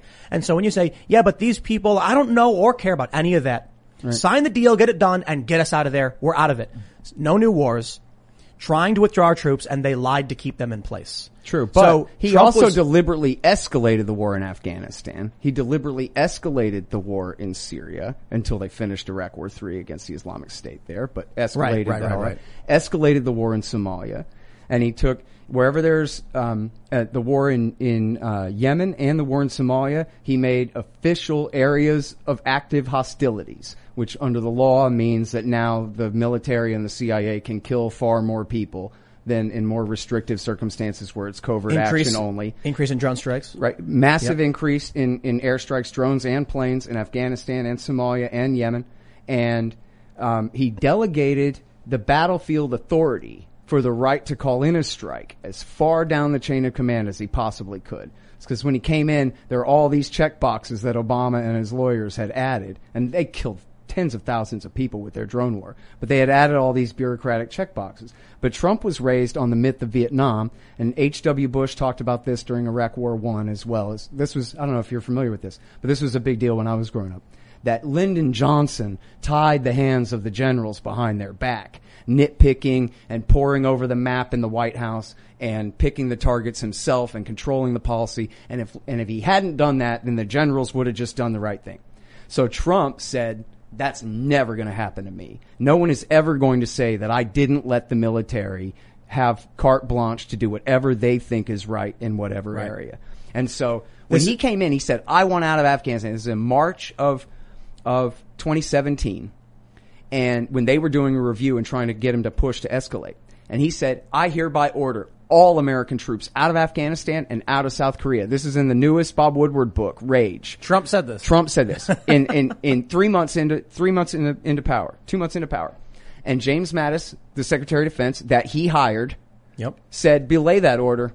Yep. We're not leaving Afghanistan. We're not leaving Korea. And I don't give a damn what the president said. And then it was 3 months later, Trump announced he was sending another 10,000 men to Afghanistan and massively escalating the air war. Absolutely was one of the biggest problems with Trump is that he hired a bunch of morons and didn't fire the other morons. John Bolton, right, obviously. And yes, I think the problem was clearly it sounds like Trump just said, I want out. The American people want out. Yep. But he was he was surrounded by people that he should not have trusted. And he gave them power. Including Bannon, right? Including his own people, right? He obviously could not trust McMaster and Mattis, but he couldn't trust Bannon either. And this is in I forget if this is in Fire and Fury or Fear by Woodward, one or the other of those. I don't necessarily trust the guy, but... Well, no, but it's horse's mouth stuff, so it's like when Mattis tells Woodward, and that's when I said, don't do what the president said. You can pretty much believe that. You know what I mean? Is that treason? And well, certainly it's criminal insubordination. Right. I don't know exactly what, you know, which law in the military code of uniform Trump justice... Trump hired too many morons, code, yeah. And but see, Bannon made the deal. Bannon made the deal with Mattis that, listen, we'll shut up about Afghanistan if you guys promise to get worse on China. And then Mattis goes, well, sure, we wanted to build up against China anyway. And in exchange for that, you're going to shut up about Afghanistan? Deal. So, and so it was Bannon that sold out Trump on Afghanistan just 3 months into the thing. And then they got rid of him by, July? And then in August, they announced the big escalation. Yeah. And then, you know, there's a story in the Post. This also comes from Mattis, straight out of the horse's mouth. That in the Washington Post, that Trump complained, why are we in Somalia? I don't even want to be in Somalia. Where is Somalia? What are we doing in Somalia? And James Mattis told this ridiculous lie that, well, we're trying to prevent a Times Square attack. Well, the Times Square attack of 2010 was direct retaliation for the drone war in Pakistan. Had nothing to do with the Somali, and drone strikes didn't prevent it. Drone strikes caused it. Okay, but wait, it gets better. And then Trump said, no, but I don't care. I don't want to be there. I don't understand why we have to be there. And Mattis told Trump, quote, you have no choice. And then what did Trump do? He obeyed the Secretary of Defense. Instead of saying, actually, I do have the choice. You're the one who doesn't have a choice, Mr. Secretary. He said, okay, fine, escalate the war. What do I care if they kill another couple of 10,000 Somalis? Trump should have, for one, fired a lot of morons, not hired a lot of morons, and he should have just done. Why didn't he just go on public TV and say, "This is the plan. We're doing it"?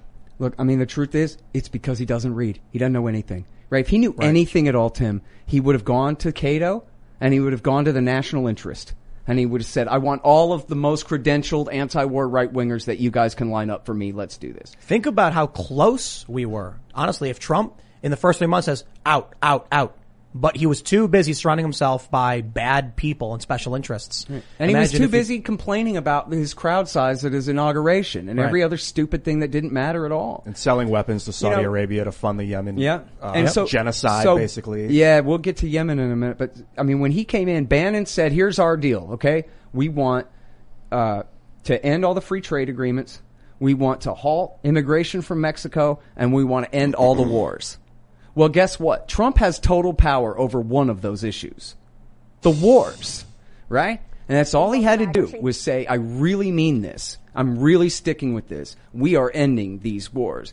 And if he'd done that, it also would have been absolutely brilliant politics, throwing a nuclear hand grenade into the Democratic Party and making the liberals attack him from the right for ending wars and convincing the leftists that they never hated liberals so much. They did that. Right? The media absolutely did that. They were claiming that Trump was... leaving was irresponsible and it was a gift to these dictators and to ISIS, and clearly trying to negotiate peace was just him appeasing dictators and all that stuff. Appeasing Putin. That was, you know what? I love this one. You can check this in the Washington Post, everybody. Go check in the Washington Post, everybody. In June, it was June or July of 2017, Trump ordered an end to the CIA program backing the Al-Qaeda terrorists, the Al-Nusra Front, aka Hayat Tahrir al-Sham in Syria. And the Washington Post headline reads, in move sure to please Vladimir Putin, Trump orders end of covert action program in Syria. So they accuse him of treason for stopping a program of arming Al-Qaeda terrorists, suicide bomber, head chopper, murderers in Syria. We've definitely established in this episode, don't trust the media. So don't trust them, man, especially not the Washington Post. I do have to do a hard segue because we went a little long on this one. Okay. We got to talk about Ian's favorite subject. Yes. So this might be the probably the scariest story I've ever seen, the one that truly freaks me out the most. Wokeness at Fed's regional banks puts central bank independence at risk. Fed is supposed to operate free from political influence. Okay. I love it whenever anybody types that with a straight face. Oh, the Federal Reserve? Yeah, no, they don't engage in politics at all. Yeah. Right. Why would they? So they say Federal Reserve banks in Atlanta, Boston, Minneapolis recently dedicated resources to social policy reflecting the political leaning of officials who are neither elected nor confirmed by the Senate. The Federal Reserve's mission statement mandates the central bank to achieve maximum employment and stable prices while being free from political influence. Experience has shown that countries with independent central banks achieve better outcomes. Pursuing a highly politicized social agenda unrelated to monetary policy is inflicting reputational damage on the Minneapolis, Atlanta, and Boston Fed banks and the Federal Reserve as a whole. The first thing I'm scared of, but hold on, there's some good news here, is that the Fed is the machine by which they control things and extract essentially hidden taxes on people, printing money, borrowing money, and then your savings become worthless, and then they can use it to fund war and other things like that. Getting woke just means creepy, dogmatic authoritarianism. However, it is also instability. It is, wokeness is meritless. It is about instituting policy on the basis of what feels good in our emotions and our ideology as opposed to what works. So it's kind of like, well, we've seen wokeness destroy institutions, right? We say, get woke, go broke. So it may be scary what happens when the Federal Reserve starts instituting policy at a very massive level.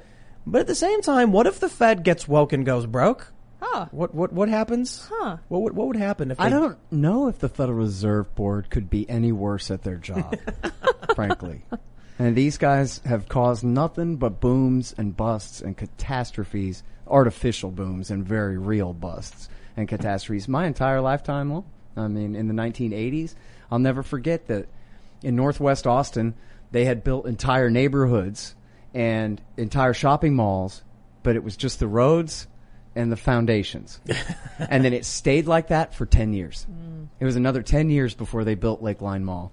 And we used to just go out there and camp and get drunk and, nice. And skate. And skate. Dude, I love it when you find those like the old slabs, yeah. Just like pre-constructed buildings that are left for a long time. It's just and it was just like that for something like 10 years. And then we all lived through the dot-com massive crash at the end of the Bill Clinton years, where instead of cashing our peace dividend and bringing the troops home, instead they printed a bunch of money, inflated the money supply. See, here's the thing about inflation too, is as you say, it's hidden taxation, right? Yeah. It's theft. It's the same reason it's against the law for you and I to counterfeit money. It's because we're stealing the value of our neighbor's dollars if we do that. But that's not the worst of it. The worst of it is that you get massive price inflation in certain sectors like housing, stocks. That's happening. Fuel. Right now. That's what's happening again right now. Yeah. So after the dot-com crash of 2000, they kept inflating housing. And they just poured more and more and more money into housing to prevent that recession from really kicking in. And then we had the massive crash of 2008 that brought the whole dang world down with it. And then what they do? QE 1, 2, 3, 4, 5, and just did nothing but expand the money supply, inflate. And just as Rothbard teaches, they always try to somehow like prick the bubble and slowly let the air out. But it's always a crash. Yep. And in fact, though, what happened this time was we were due for a crash last year or this year or sometime here real soon. Yeah. But what happened was the governors, Donald Trump and the governors did it for us and forced the recession, not through high interest rates, but just by forcing the clampdown, the lockdown on the entire economy. And so that meant all kinds of bad debts were being canceled off of bank books, right? It's massively deflationary to have. In other words, it was a deliberately imposed depression or recession on the economy. So then where does that leave us right now? With the lockdowns just being lifted, a massive increase in the money supply, it means we're right back where we were in the year 2000, 2001, right back where we were in the year 2009, just at the start of the next big bubble. So we're good. So let's ride the wave. That's right. We are, yeah. Unless you're trying to afford a place to live and you can't, and which is why, I don't know about around here, but in Austin, Texas, there has never been a homeless crisis like there is right now. And in California, it's insane. Oh, it's just unbelievable. And there's people living in tents up and down the side of the road everywhere. And but here's, hold on. Inflation in housing. And now, rents and the mortgages have gone through the roof. Now add in Biden offering up more stimulus and more tax credits and more money for not working. And what's happening, we see these stories where fast food restaurants are saying, you know, $500 bonus, $1,000 bonus, come take the job, and people still won't do it. I see from a lot of leftists, they're like, oh, surprise, surprise, nobody wants to work at fast food unless they're getting paid a living wage. No, dude, you're getting paid 16 bucks an hour to not work, which means I don't got to do anything. Why would I take $16 an hour now to work when I'm already getting to not work? Well, but I mean, plus the cost of living keeps going up. So it's $15 an hour ain't what it used to be. But this is the problem. That's a surface level problem. What people don't see is the same problems affecting steel mills. The same problem is affecting mining raw materials. So while we can laugh that you can't buy your Popeye's chicken sandwich because nobody wants to work there, has anyone actually looked at the raw materials that aren't getting produced because the same problem is happening, or the farming that's not getting done because the same problem is happening? You got a farmer and he's like, I need someone to work the fields, to collect the crops, to pick the certain vegetables. And it's like, how much are you going to pay? I can pay $20 an hour. Yeah, I get 16 for nothing. So no, thank you. I won't do it. Guess what? You go to your store, you can't find bacon anymore. You go to your store, you can't find vegetables. It's not just fast food. It's hitting everything. Right. And it's been happening since last year, because I've mentioned this several times. I go on Amazon. I buy a tablet, or I put a tablet in my cart. I forgot. I didn't buy it.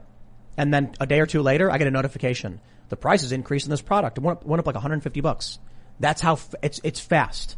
And we can talk about the Fed, the printing and all that stuff, but then you have all this spending. I think we're going to get hit real bad. And I think Bitcoin is going to through the roof by the end of the year. Don't look at me. I'm not a financial expert. I just look at what Max Kaiser's talking about. The guy's been right, a lot. Right. So when you combine all of these things, so Max Kaiser comes out and he's like, Bitcoin is going to be, his price point is $220 by the end of the year. Maybe not. I don't know. But Max has been right, and I've listened to him in the past. I'd be very wealthy. But then I see what he's saying. Then I look at the things we're saying. This Fed getting woke thing, the wokeness is not merit, which means you're going to have people who can't do the job. That's already a ridiculous job, the Fed, which means potential destabilization on whatever it is they're trying to do in the first place is probably going to get worse. Then you have the mass printing of money. You have no one wanting to work. Seems to me like Bitcoin's going to skyrocket by the end of the year, because I'm sorry. Bitcoin's not going to skyrocket. The dollar is going to collapse. Yeah. That's a better way to put it. Huh. Yeah. I think we need to repeal the Federal Reserve Act. Yeah, of course. But we need a new system in place, like to withdraw Federal Reserve notes and then give you a cryptocurrency in response. Bitcoin. Give people 2 years to turn in all their Federal Reserve notes, and then just make them all worth nil after that. So don't hoard your money. Turn it in. Let's start a new economy. Obviously, they're going to track it if it's a crypto on the blockchain. So every move you make, I don't know how they'll hide money offshore in Panama if it's a crypto. Maybe they can't. Maybe that's the point. Or maybe it's really easy to do. Well, actually, they actually have different kinds of cryptos too that really do provide a lot like better Monero. Security. I think Monero you can't track. I think Zcash you can't track. No. Zcash has. I think I could be wrong about this, but it has shadow accounts and visible accounts, so it works both ways. You can choose to like a maxed account or a non. That's really interesting, actually. And look, this is what Friedrich Hayek said was rather than having, I think Murray Rothbard wanted 100%. By law, 100% gold reserve standard. And Hayek just said, let there be competing currencies. I think this is the Ron Paul position. Just what you do is you have to repeal the legal tender laws, and you have to repeal the taxes on different alternative currencies, right? Because if you're taxing capital gains on silver and bitcoins and everything, that makes it impossible to use as a currency, really, or much more especially if you inflate the dollar and cause the cost of silver to go up double. Right. And then tax them on that increase, even though the value didn't increase. They just printed twice the amount of money, so it looks like it. And then you lose a fourth of your money because they printed twice as much. Yep. Yeah. And they've been printing like crazy. I have to tell you, the bad news is I talked with Robert Higgs, and this conversation is probably 10 years old now or more, but Robert Higgs is the great libertarian economist that wrote Crisis and Leviathan.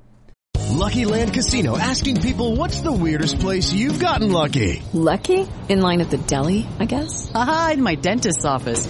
More than once, actually. Do I have to say? Yes, you do. In the car, before my kids' PTA meeting. Really? Yes. Excuse me, what's the weirdest place you've gotten lucky? I never win and tell. Well, there you have it. You can get lucky anywhere, playing at LuckyLandSlots.com. Play for free right now. Are you feeling lucky? No purchase necessary. Void where prohibited by law. 18+. Terms and conditions apply. See website for details. And he's like, listen, man, forget the petrodollar. Forget, any of the different kind of answers for why people are so dependent on the dollar. They're dependent on the dollar because they have been. And the dollar's been the world reserve currency since the end of World War II, and it's going to stay that way for a very long time, because what it would take to stop that would be for every central banker in the world to wake up one day and realize that all those $100 bills in their bank vault are worth nothing, and try to panic and sell them all at the same time. But they're all painted into a corner. If any of them ever do that, then they're the one precipitating the crisis and making it worse, and they're not going to be able to get rid of the money before they lose it. Hold on. What if all of these bankers are sitting there with $100 in their bank account and then they're like, I don't want to be the one to sell because it'll cause my money to start losing value. So I won't be able to sell fast enough. And then Joe Biden yells out Trinidad Shabbat of pressure and starts printing money like crazy. Then they're going to be like, well, he's already doing it. So dump the dollar. Right. People are going to want to get out before it hits because he's already tanking it. Right. It could happen. But then there's also the question of American military power. And are you going to sell all those $100 bills in your vault if we're going to kill you if you try it? Wasn't it, we had Gaddafi. What did he want to trade? In dinars? Yeah, he wanted to, essentially they still use the French franc in the formerly French colonies of Africa. Yeah. And even though the French are on the euro, they still use the French franc. And then he wanted to undermine that by switching to a gold-backed dinar. Yeah. Although, and then he died. Yeah. And it's weird how that happens, right? I'm not really sure, like, how much evidence there is that was really the French's worry. I think Sarkozy was really worried that it was embarrassing to him that he had stood by Ben Ali in Tunisia all the way up until he was forced to flee at the very start of the Arab Spring. Yeah. And so he had a public relations problem and he was going to take it out on Gaddafi. And then Gaddafi had also spent a bunch of money on Sarkozy's election campaign. So then he had the same problem John McCain and Joe Lieberman had with Gaddafi was they had sucked up to him and been too nice to him recently. And so now that he was a hate figure again, they had to turn on him again. It was just politics. We can thank the Obama administration, Hillary Clinton, for absolutely destroying North Africa. Absolutely right. And look, there was just a piece the other day about the ISIS Sharia Islamist state in northern Mali, which is a direct consequence of the war in Libya. It's got a whole chapter in the book. Have you studied Sidney Blumenthal much? Uh-huh. He basically sent emails to Hillary Clinton. This is part of her email scandal. She tried to delete as much as possible, but you can see in Podesta's email. Right. You can look them up. Sidney Blumenthal, John Podesta, Hillary Clinton, in fact, Osprey Global Solutions, which was Sidney's company that he wanted. It's arms running company. I think the Blumenthal emails actually were released by the State Department. I think those were not the ones that were leaked in the DNC leak and the Podesta leak. They were the State Department. Jason Leopold sued under the Freedom of Information Act, and they are very incriminating. Yeah, I mean, he warns her that they're rounding up and murdering blacks just for being black on the false accusation that they're mercenaries. And this is in like April. They kept the war going another 8 months after that. They could have called it off at any time. Obama forbade Hillary working at all with Sidney Blumenthal. He thought he was bad news. And Hillary was like, okay, and then just kept working with him anyway. And he would send her battle tactics emails like, you need to invade Libya. When we get there, we'll set up my company, Osprey Global Solutions, to fund the revolutionaries, basically the American-backed new military. Hillary's like, okay. She just passes it on to her military advisor. That's the game. Yep. It's disgusting. It's called arms running, war profiteering. It's illegal as far as I know. Although maybe it's not illegal. I don't know. Can I be a war profiteer? So hold on. We'll bring it back before we go to Super Chats. This is what the woke people realized. There's no truth but power. Oh, it's illegal? Well, they control the courts. So what does it matter anymore? Right. Hillary Clinton, she's going to go to jail for anything. Well, let's jump to Super Chats, my friends, if you haven't already. Give that like button a good tap because it really does help out the show. We appreciate it. And thank you to everybody and all the Super Chats for your opinions. Go to timcast.com, become a member because we're going to have a members-only segment coming up after the show at timcast.com where we say the things that YouTube doesn't like us saying. And we swear a whole lot. But let's read what we got here. 1976 says, for Tim and Ian and anyone else that writes songs, what is your process for lyrics? Here's what I do. I'll make some riffs. I'll jam on the guitar. And then whatever the music sounds like in terms of feel, I envision in my mind like a world. I imagine a scenario, and then I write a story. I visualize a story, and then I write the words to describe what that story is. That's how I do it. I turn on a video camera, and then I start playing chords together, and then I just start saying whatever comes out. I just start stream of consciousness riffing, and I'll go back and watch the video and then write down what I said. And that's usually where the lyrics come from. Do you write music? No, man. I have no musical talent whatsoever. But you can skateboard. I can skateboard. Right on. We're going to skateboard right after this show. We are. You and I. We're going to go have fun in that. I'm going to see you hit up the 6-foot. That's going to be fun, dude. All right. Jordan Jones says, saw your firearm video. Righteous, bro. Hear me out. Less head movement by bringing the optic to your eye and cant your rifle a little bit. You may need to re-zero a bit, but it's good training. Right on. We fired a 50 BMG Barrett M82. It was good fun. Right. Yeah. We went to the range, had a great time. Trent Lamalino says, Scott the man, Dave Smith for president. Oh, yeah, we didn't talk about Dave much on the show tonight. But you want to talk about Dave? Is it going to be a Smith-Horton ticket? No, it is not.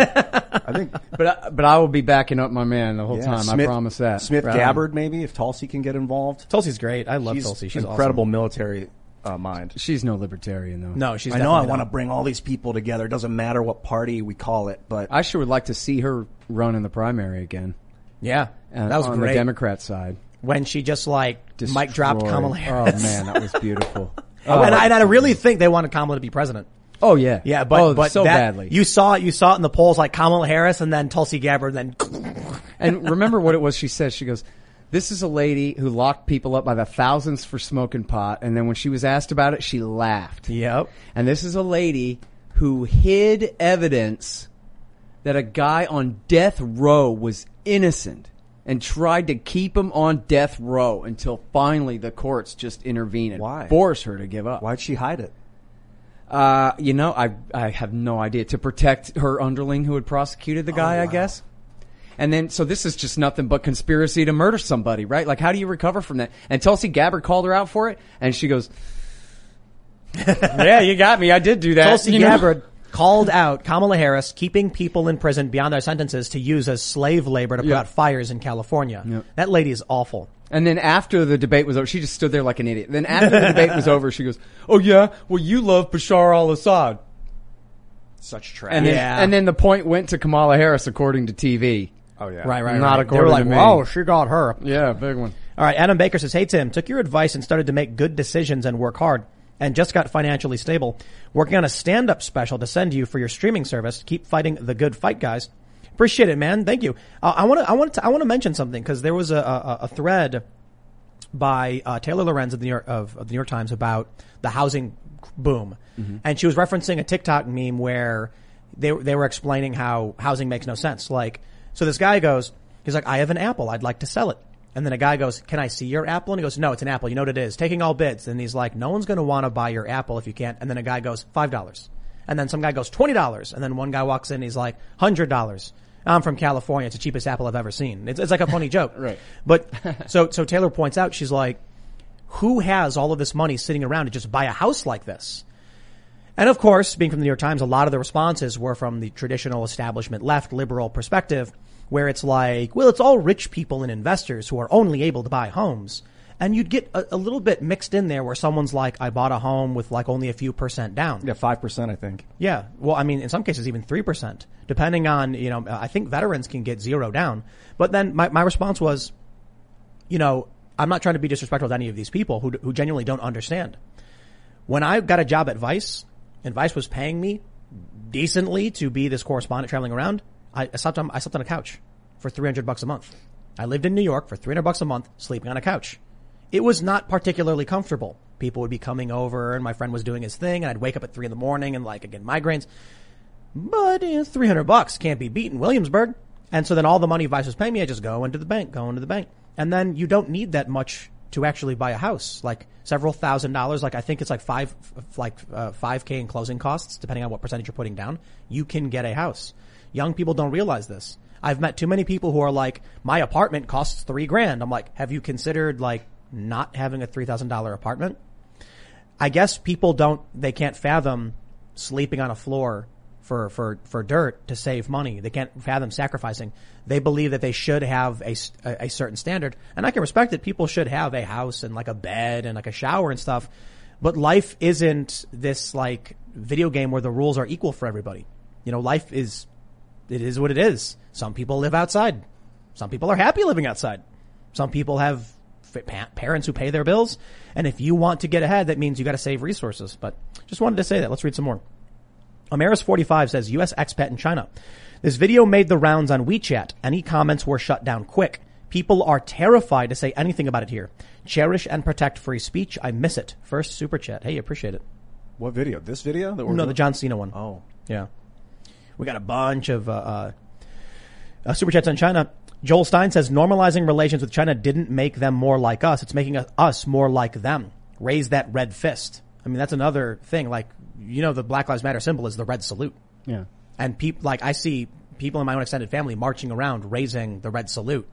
I'm like, that's scary. That's creepy ideological stuff. Which, you know, when you mentioned earlier about how the idea was we send Milton Friedman over there to teach Deng Xiaoping about capitalism, that they'll end up adopting a more of a libertarian social policy as well. And, you know, it's easy to just say, well, that didn't come true. But I always like to start with my blame in Washington, D.C. And it seems to me like if at the end of the Cold War we'd elected Ron Paul in 88 when he ran, and we'd elected Harry Brown in 96 to see us through the end of the 20th century and into the 21st, and we had renounced world empire, and Harry Brown just spent every day giving the world his Statue of Liberty speech, not killing them, but constantly lecturing them on not being free enough and not doing enough to protect human liberty.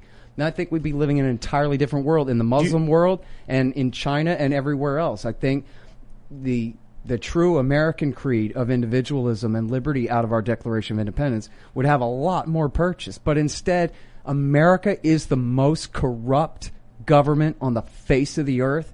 It's soaking in the blood of something like 2 million dead people from the last 20 years, and for nothing. Attacking countries that never attacked us, never threatened us.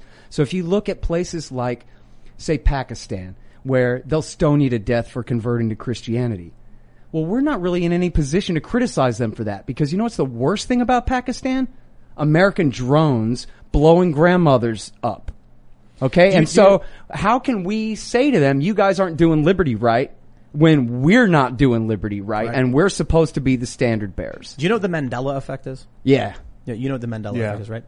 So for those that aren't familiar, it's that it started because some people were convinced that they heard news reports that Nelson Mandela died in prison, yet he didn't, and then he was alive. And so people are like, what is this? And so a lot of people then believe that they've accidentally jumped timelines. Can we just, everybody right now just wish it's possible so we can jump to the timeline where Ron Paul won in 2008? And how about in 88? In 88 to oversee the end of the Cold War. Well, but the problem is the timelines are too divergent at that point. Maybe 10 years is a leap. You know what, though? One of the ones that really solidified that whole theory, the Mandela thing, I remember listening to this on Art Bell driving my cab around, and they were like, yeah, you know what? Also, I remember the Soviets went to the moon. I know they did. I remember that. And I know where that came from. That's not an alternative dimension. Yeah. That's from Superman 2, where they're on the moon at the beginning and they got a Russian one. And that's really what it likely is. But I want to point out something. Look, I remember the Ron Paul era, and I didn't agree with a lot of his moral positions, but I did agree with him saying no and leave me alone and leave everyone to their own devices. And I was like, I'll take the guy who says he's going to leave me alone. Because we can disagree on everything, but then he agrees to leave me alone. Right. That's great. Dude, we should jump to the timeline when George Washington became the first American president. What? Because Ben Franklin did not. He dropped the ball. Wait, what?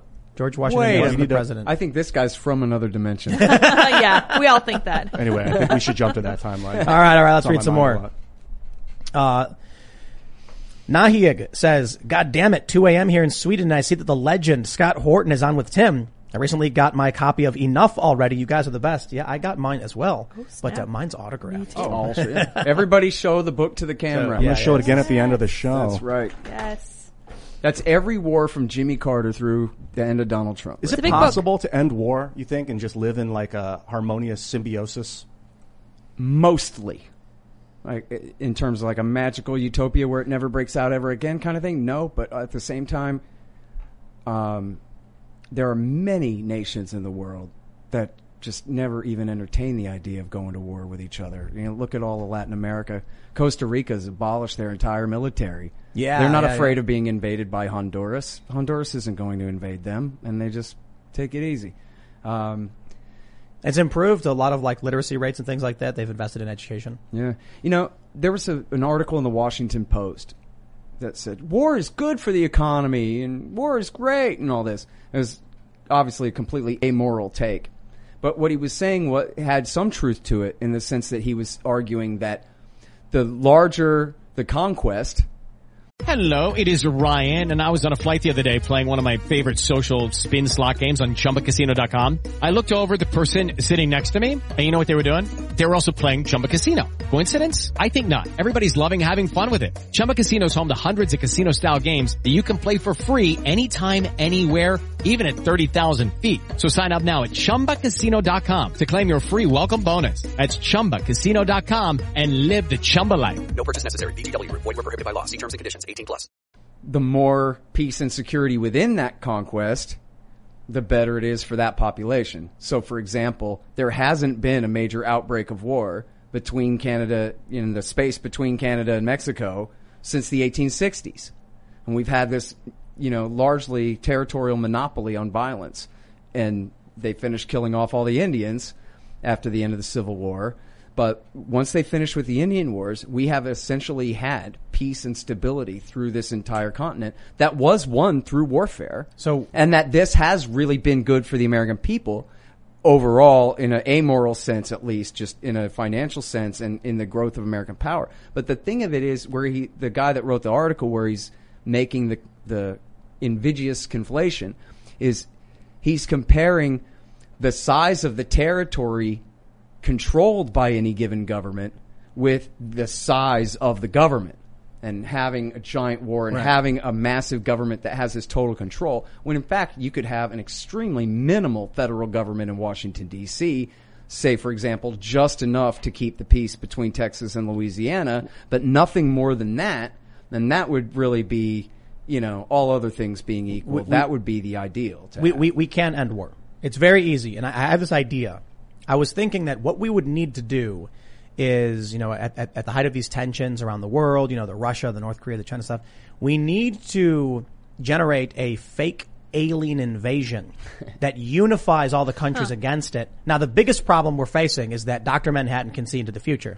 So we'll need to do some tachyon research to cloud his vision, in which case then we'll actually be able to get away with it. Solve the Dr. Manhattan problem. Yeah. Right, all right. Yeah. So as soon as we solve that, we'll be able to stage the alien invasion, which will unify the planet. Yeah. What we could do with North Korea? Here's what we could do with North Korea. We could kill them with kindness. We could drop all sanctions.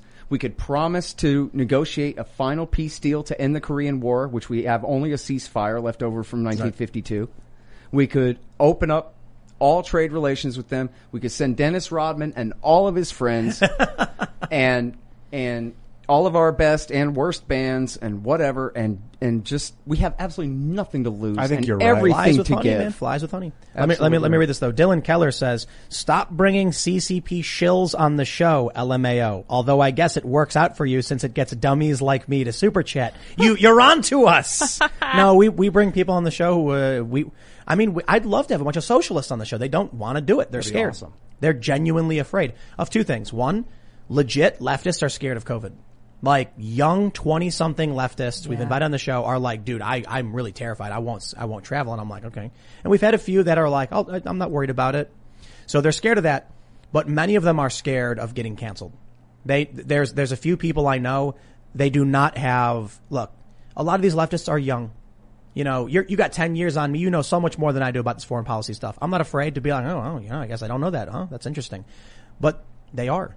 They know if they come on this show and they're like 25, I'm 35. I don't know everything, but I have 10 years more experience watching all this political stuff.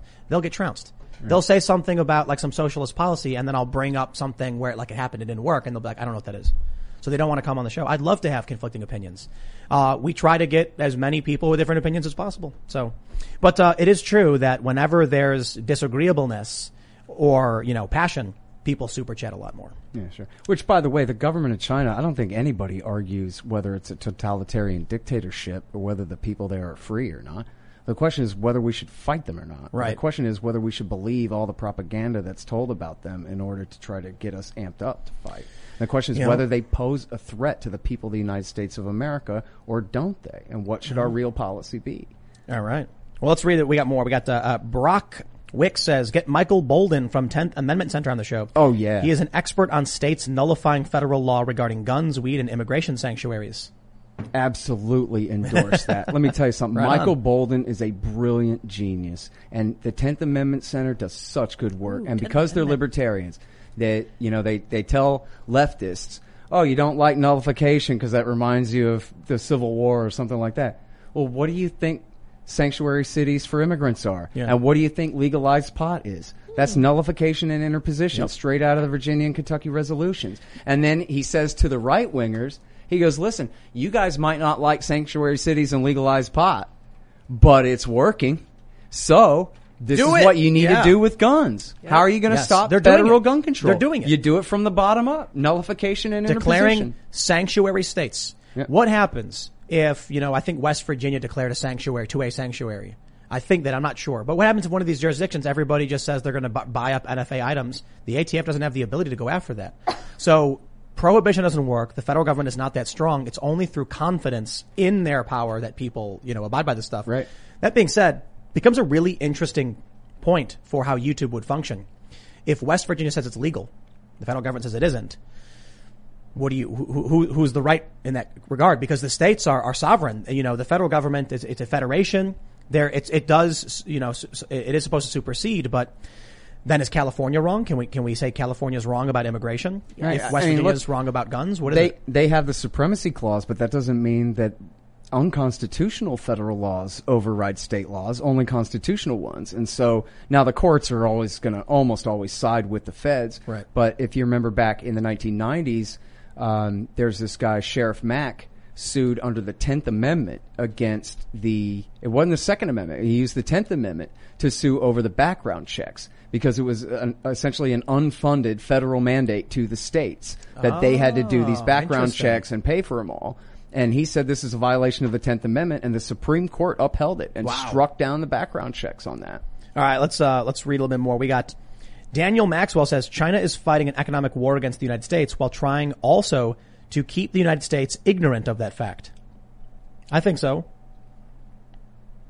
What does economic war mean? They keep selling us microphones at reasonable prices? It means that they can have their people work in unsavory circumstances with the point of mass suicide to undercut the market, making it cheaper and more lucrative for American greedy interests to just send the factories overseas at the expense of the American worker. That sounds like a war between American big business and American workers, and the Chinese are just the useful tool of the Americans. Well, the Chinese view it as, you know, we're in this for the long haul. Let's extract as much value from that system and enrich ourselves, and it means to them, make the people, you know, essentially sacrifice. And that's long-term planning. In the U.S., you get some CEOs who's like, I can make more money moving the factory over to China, so I'll do it. And it's terrible for the environment. So that's the economic warfare. But it's also the Belt and Road Initiative. It's also the attempts. I'm for that. I don't see what's the problem with the Belt and Road Initiative. They want to build a highway and a railroad line and a fiber optic line from Shanghai to Lisbon. It's all part of the greatest invention in human history. What's wrong with that? It's just all part of economic warfare. I'm not. I think I don't see the warfare part of it. Economics, you know, capitalism is mutually beneficial exchange. I mean, you're right that they have a government and everything, but what threat do they pose? For example, this is part of my whole authoritarianism encroaching throughout the world. Yeah, but look, Kazakhstan is already an authoritarian state. The Chinese aren't making it into one. You know what I mean? And, you know, people talk about we have to stay in Afghanistan to keep China out. But China's not invading Afghanistan. They're going to buy it. Yeah, if they're going to buy anything, they're going to try to buy, you know, influence in very small areas where they can make some money mining or something. But there's no real security in Afghanistan. Let's get more serious, though. Do you know that one of the reasons we have a housing crisis is that China will come in and offer insane amounts of money to people selling? So somebody's got a house, it's worth $300K. They'll be like, I'm going to sell it for $300, and then a working class family says, I can afford that, and then a Chinese investor says, I'll give you $400 on the spot. Well, working class family can't get the house, and then you end up with more homeless. I'd like to know more about the Chinese role in inflating American housing prices. I mean, right now in Austin, where I'm from, you have hundreds and hundreds, thousands even, of houses being bought up at a time by Wall Street hedge funds. Yep. And they're not Chinese. They're from New York. And the thing is, the interest rates are so low, they actually would be crazy to not do that. They actually, you know, seem to have no choice but to invest in land because nothing else is paying off. And so, you know, you can't invest in a bank CD, right? You can't just have a savings account. You got to Do something with your money. You got little old ladies gambling in bitcoins in the stock market because they're losing money on having a savings account. So you have, and then they all, you know, invest in these mutual funds and these kinds of things, and they turn around and buy up all the housing. But again, it all comes from the free money. The hedge funds, where are the hedge funds getting this money? That's not their savings. Fact. They're taking out a giant loan from the bank that got it from the Fed, gave them a license to print money. Yep. All right, let's read this. We got Sergeant Hodel says, "Hey Tim, let's all help out Project Veritas for free. Shockingly, the woke Amazon Smile program has Veritas available as a charitable organization, and a portion of all your purchases get donated to them." Cool. Absolutely. Yeah. Yeah, Veritas posted the clip from the show where I said James needs to get corrective surgery because for his back because he has too many spines or his spine is too big. That was funny. I thought it was funny. That's hilarious. I said it and then I heard it and I was like, I'm funny. I'm a funny guy. It was a good show. It's good to appreciate yourself. That's right. All right. The Civic Nationalist says, "Scott and everyone, go watch TIK on YouTube. He has a lot of videos on the Second World War. Hitler was the aggressor. We were defending the Polish from both the Soviets and the Germans. Also look into Pax Britannica. Don't talk about things you know so little about." Read Churchill, Hitler, and the Unnecessary War by Pat Buchanan. We weren't defending Poland from anything. Poland belonged to the communists until 1989. The British never put one soldier on the ground in Poland to kick the Nazis out. The whole thing was a giant blunder, and it was Winston Churchill himself who said at the end of the war, "Ah, geez, I guess I really shouldn't have done that, huh?" Yeah. I got one you'll like. Free Men Die Free says, "Conservatives have always been wrong on foreign policy. It's the libertarians' turn to control foreign policy. Full autos for all the citizens and death to the military empire." I'm totally down. You know why I've always said, like, my politics are actually like kind of left of center libertarian, but I would vote for, like, among candidates, like a Ron Paul. I think it was Ron Paul who said, "No one is stopping," a paraphrase, "if you want to have a socialist commune in the United States, no one's stopping you." Right. You literally can just go do it. And I'm like, I dig it. Yep. So if that guy's in charge, you can leave me alone and I'll live the way I want to. I'm libertarian. I don't want to tell anybody. I might lean left because that means I want to have a farm with a bunch of hippies on it who share their watermelons and we don't want to compete. But if you want to have an ANCAP or a more libertarian right thing, you go do your thing. I'll do my thing. That's what we all agree on. Yep. Ron Paul was a candidate for that. I'll take it. Yeah, absolutely. And in Austin, when I grew up, there was a hippie commune out east of town, out in Bastrop, called the Zendik Farm, and they had a mini ramp out there. So me and my friend John went out to skate the mini ramp. That was probably the last time I could do Ollie Blunts. Those were the days. And it was crazy. Like, it was just like you would expect, right? There's the big purple house where only the elite of the commune are allowed to go, right? And then you have the smaller house where the other guy, and then, there's people out there breaking their back in the field, and it didn't seem very fun to me at all. Yeah, it was ridiculous, man. Yeah, that's a thing. But they were free to do it, and nobody stopped them from doing it. Communism is the most effective form of government for five people. Yeah. I had to pause to build this as for friends. The dictator, yeah. No. For him and his friends. In every scale. So if you're just five people, like it's just you and four other people, communism works real great. Like who said it? Where Jack Murphy. Jack Murphy. At home, I'm a communist. But he was quoting someone else. We all share all the resources for everybody. The kids do the chores because it's what they're able to do, but they get food regardless. And yes, when you are just five people, it's very, very easy to have friends who work together. Instead, you just, "Hey, I'm going to go do the dishes. Would you mind picking up the food?" "Yeah, no problem." It's simple. And then as you scale up, communism works really well for five people. Once you have a country of 300 million, communism still works really well for just those five people. Yeah. That's the name of the game. I like that. All right. Creamer of the Dairy Squad says, "Sixth super chat. Hope you read it. Hey, Tim, got my emergency food in the mail today. Ian, check your Twitter DMs message about metaphysics." I like that. Oh, we got some... polycarbonate should have been here today. What's for 3D printing. Yep, it's here. Oh, cool. It is here. Yeah, I saw it. Did Andreas get it? I put it outside. I hope he found it. It's sitting on the... It's sitting. So on the I printed a... This is one of the coolest things ever. I've been rollerblading a lot more than skateboarding, and we've been having fun with it. But there's a thing called an H-block, which allows you to do grinds on rollerblades. We 3D printed our own, and I shattered it today. Oh, nice. It's awesome. But it was just really cool to be able to 3D print something I could practically use that works. And then to break it was even better because I was like, yeah, because I printed another one. 3D printing's awesome. Did you document it yet? Cool. No, I just broke and then I popped it out and then so hopefully we'll 3D print some polycarbonate ones. Oh, that'd be a good video. We should. Yes. You should blog that. Yeah, and it's really cool. I also ordered these ridiculous rollerblades. They're not rollerblades. They're two bike tires, and then on the axle on the inside are foot holders. What? So you actually strap your feet in, and you have two bike tires on your left and right legs. It's the craziest looking thing ever. Mm. It's going to be so much fun, and they have inner tubes. Gosh. They're like actual bike tires. We're going to get weird. Oh, cool. And I'll be the only one to actually do tricks on those things, and people will be like, it's a new sport. And then we got to get pogo sticks. Yeah, dude, I've seen some amazing pogo stick videos. Wow. I've seen, like, people do grinds on it. Like, a guy hit a hand roll on a pogo stick. They do it all the time, yeah, apparently. I saw some insane pogo stick video about a year ago. It was the pogo stick itself was like a new and improved kind of version. And then, like you're saying, doing stairs and rails. And, that's cool, man. Yeah, I like it. A guy, he like pogoed up, did like a pogo spin and then landed on a handrail. Oh, that's fun stuff, man. I'm stoked to see that. It's just really cool to see people use things in ways they weren't intended. Right. I've always been a hacker, and that's the thing about hacking. Hacking is making something do something it wasn't intended to do. Right. Skateboarding and all of these disciplines do very much of that. It's awesome. I love it. Yep. All right, let's grab some more super chats here. Oh, that one got retracted. We don't have too much time, but we'll as many as we can. I Am Insanity says, been watching since 2015 and modeled my news channel after you. No cursing and article fact-based. Would love a shout-out for both this channel, Let's Play /video games, and the Nsane Report. That's E-N-S-A-N-E.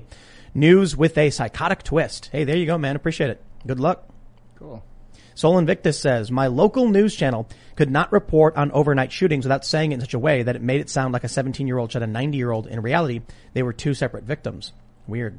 Hmm. Yeah, today at George Floyd Square, the no-go zone, there was the news reporter was giving his speech or whatever, and then gunshots started ringing out like crazy. Yeah, people hit in the ground. Yeah, and you know what I said? I'm looking at the story and I'm like, that's a no-go zone. The no-go zones are defined as areas where normal governance has ceased. The police, medical can't go there or are scared to go there. Regular people can't enter or can enter with only great risk. And I'm like, that clearly defines all of these autonomous zones. There's like people being shot and killed. And the people who have written about the George Floyd Square, it's not some like anarchist utopia. It is violence and chaos. It is the opposite of what people, it's the opposite of what we hear about, like, Acapulco? Is that it? Yeah. Anarchapulco, yeah. That's the event. Yeah. Yeah, down there I hear, like, people get along and they actually, what's that place in Mexico where they got rid of the police? Oh, I don't know, but I know what you're talking about. See, that's in the West, I think. Right. The places like that are where, like, actual anarchy functions when regular people just want to be left alone. These autonomous zones are being run by authoritarians who just do whatever they want. It's just absolutely not the same thing. Sharon. Oh, yeah, Sharon. Yep. Sonny James says, disagree with your guest's opinion on AZT. It was recycled on AIDS patients when doctors found it too deadly for cancer patients. Fauci made money off of that. Not to mention, Kerry Mullis said PCR technology couldn't detect viruses. He wanted to debate Fauci. Interesting. All right. Mixed up AZT with another one then or something, because I know that the story in the 80s was he was suppressing the drugs in order to boost research into the vaccine. Interesting. All right. They never did come up with that. Kerry Mullis is legit, by the way. I like that guy a lot. Yeah. Stephen Clyde says, Scott, I had a blast hanging out with you at the LP convention. Can you talk about the Mises Caucus for a minute? Yeah, sure. So the Mises Caucus is a radical new young faction of the Libertarian Party led by a guy named Michael Heiss, and it's basically the Ron Paul Revolution has decided to join the LP. See, there's been a real problem with the Libertarian Party because back in the 1980s, the Rothbard faction and the Cato faction all fought so badly, they both left. And they essentially just left kind of a husk of an LP behind. And there's been... no offense to long-term LP people out there. I'm not trying to fight you, but there's been this dichotomy where you have the people who sit around reading and caring about this stuff, and then you have the people who work together in the party, networking and doing the work and collecting the petitions and staying on the ballot and things. But those people don't read and don't know what the hell is going on, and they're not mad as hell about it. And so you get a lot of stuff like, geez, it'd be better if taxes were lower. And, you know, wars are bad. But you don't get like, hey, man, these taxes are destroying these people's lives. and no. this war is bad, and this war is bad, and this war is bad. Now hear me out though. But this is the new invention, is the Mises Caucus are guys who are principled and radical and actually care a lot about what's going on in the country now. So they could talk about libertarianism in a way that's not just abstraction, like, hey, we should be like Switzerland, neutral. Right. But we need to come home from Afghanistan today. Now hear me out. Okay. What if we raised taxes to 100% and engaged in complete and total war around the planet? Oh. Well, that's what it would take, probably. And then we'd all lose. Just the opposite. Yeah, we'd all lose because there's, 8 or 9 countries with H-bombs now. So. Mm. All right. What is this, Garbage Main? Tim, please tell Scott hi from his favorite garbage man and skateboarder in San Antonio. Can't wait to skate that ramp again soon. Oh, yeah. This is my guy. We're Twitter friends, and now he's coming out to the vert ramp. We skate every Wednesday and Sunday morning. Right on. Skate church, and he's going to get them out air soon. Danger Close says, ask this guy if it's moral to position rocket artillery next to schools and hospitals. Hamas uses the Palestinian people as meat shields. Ask him if he supports the chant, from the river to the sea, Palestine will be free. Hilarious. Should Israel turn off the Iron Dome and roll over? First, ask him if it's a war crime for the Israelis to put their defense department right in the middle of downtown Tel Aviv, because that's the exact same thing. The Gaza Strip is one of the most heavily populated places in the world. It's a concentration camp. Okay? People talk about, well, what would you do if the Mexicans started firing rockets over the Rio Grande? Well, by that you mean the Mexican military, the Mexicans, not some Mexicans. The Mexicans means the sovereign nation state of Mexico and its military. But that's not what's going on here. These people were conquered 54 years ago. They live in a concentration camp under the total and complete control of Israel. So it's not a sovereign state with Hamas attacking and starting a war and the Israelis defending themselves. That's not it at all. And there's essentially very few places in the Gaza Strip you could place artillery or rockets or anything where it's not close to somebody else. Now, you want to talk about human shields, just type in Israeli soldiers, human shields, and there they tie a little kid they tied a grown man to the front of their Jeep and drove around with him in 2014, used him as a human shield. And then there's a picture of a little boy, probably 13, 14 years old, who for hours the IDF made him walk in front of them and go in first when they kicked in doors and all these things, literally using him as a human shield. Not a figure of speech, a metaphor. Well, Hamas launches rockets from nearby. I don't even know if it was civilians. Hamas that launched the rockets. Hamas was an Islam Jihad. I'm getting reports. I don't even know what's that. I don't know if it's a false flag. Okay. It is true that Hamas was operating in the same building as the Associated Press. That's not true. There's no proof for that. It was reported in 2014 that reporters for the Associated Press. Yeah, but that reporter was full of it, and the Associated Press repudiated his claims then. There was no evidence for that whatsoever. It was a total hoax story. I can't. Fake news. So this is the inherent challenge, I suppose. It's all conflict. It's based on reports. Yeah. So here's what we have. We have the Israelis claimed that, and you have the Israelis told Joe Biden, here's the evidence for it, and Joe Biden accepted it. But it's still secret. They've never provided any evidence for us. The AP said that's absolutely not the case. But this is the problem with this conflict, period, is that it is one of the issues. You have to choose who you trust.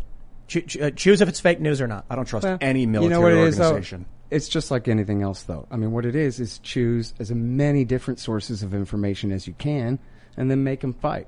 Right? Like, you can't live your life without reading the Washington Post. You have to read the Washington Post. You also have to know that they are your enemy, and they hate your guts, and they lie to you most of the time, and they have an agenda. At the same time, they have real resources and important reporters who get important stories. So you have to sift and do your best. It's the same problem. When I see videos in New York of a Palestinian activist chasing a Jewish man down the street, or a Jewish guy getting beaten, attacked, or a woman getting an explosive thrown at her by these pro-Palestinian groups, and then I see them telling me that they're defending themselves. So I understand that's not the same thing as Palestine, but I see these videos coming out of activist groups that are very much. I enter this thing as like, I was not alive when this thing started. And I see videos where I'm like, they're both claiming the same things about each other. Which one am I supposed to just decide is correct or right or wrong? Hey, I got another better idea. Why the fuck are we involved in it? Right. Now you got me swearing. There we go. Well, let's already the after show. Yeah, I know. We're gonna get to the after show. So let me we'll read some more super chats. But we'll do one last one, which is a big one.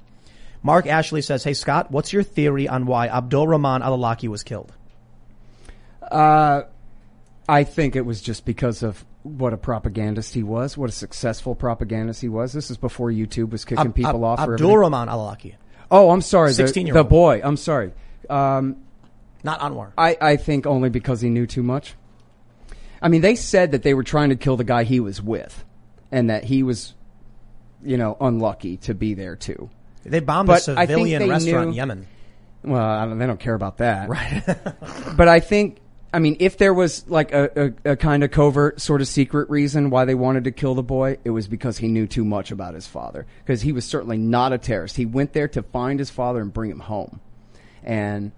But he had to have known that he had been an FBI informant in the past and things like that. Honestly, the Occam's razor explanation is they just didn't give a damn. They were killing the guy that he was with, and he was there. Now, what's interesting, really interesting, is I forget if it was Delta or the SEALs, I think it was the SEALs, shot and killed Alaki's daughter. That's right, Nora, under Trump. Shot her in the neck. She bled out over 4 hours. And 8 years old. And, or 9, I think 8, yeah. Yeah. And again, they said, well, wrong place, wrong time. Right. She was associated with this guy who, for obvious reasons, had been associated with her father. And that's an American citizen who was killed without charge or trial. All three of them. American-born, American citizens. And that was, Obama granted us that, but that 8-year-old girl was under Donald Trump. That was one of his first orders, so. Yep. But, man, what an awful note to leave the show on, huh? Yeah. Well, we're going to go to timcast.com and have a bonus segment, so make sure you go and sign up. Follow this show on Facebook, facebook.com/TimcastIRL. Share our videos so we can leverage that network, get more people to come to the website. And we're on Instagram @TimcastIRL. We're live Monday through Friday at 8 p.m. So thanks for hanging out. Leave us a good review on all the podcasts if you, review platforms, whatever. Do you want to shout anything out, Scott? Antiwar.com? Antiwar.com is the most important project on the internet. And, I'm pretty proud of the Libertarian Institute as well. And, check out the book, Enough Already. It's all the wars from Jimmy Carter through right now. And sign up for my podcast feed. I'm at scotthorton.org. I actually have 5,500 something interviews for you going back to 03 there, almost all on foreign policy. And, I'm also on youtube.com/Scott Horton Show. Oh, and one more thing about that. If you go to youtube.com/Scott Horton Show, I have the video version of that book where basically walk through all of it from Jimmy Carter all the way through. Right on. And that's kind of a nice little primer to get you started. Cool. You can follow me at iancrossland.net and at Ian Crossland on social media. This is it. Enough Already. Time to End the War on Terrorism by Scott Horton. And Scott, where's the best place people can get this? It's on Amazon, but also if you go to libertarianinstitute.org/enough already, we got links to all of the different places, Barnes & Noble and Powell's Books and Smash Words, and you can even read it on Scribd and all of those things. Got all those options for you. Right on. Thanks, man. Very cool. You guys are free to follow me on twitter.com @SourPatchLiz as I attempt to get more followers than Sour Patch Kids. Oh, yeah. I'm at Scott Horton Show on Twitter, too. There you go. We will see you all over at timcast.com in the exclusive members-only segment. Thanks for hanging out. We'll see you there. Bye, guys.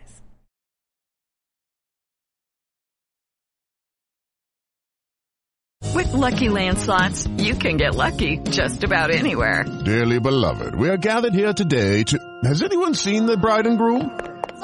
Sorry, we're here. We were getting lucky in the limo and we lost track of time. No, Lucky Land Casino, with cash prizes that add up quicker than a guest registry. In that case, I pronounce you lucky. Play for free at LuckyLandSlots.com. Daily bonuses are waiting. No purchase necessary. Void where prohibited by law. 18+. Terms and conditions apply. See website for details.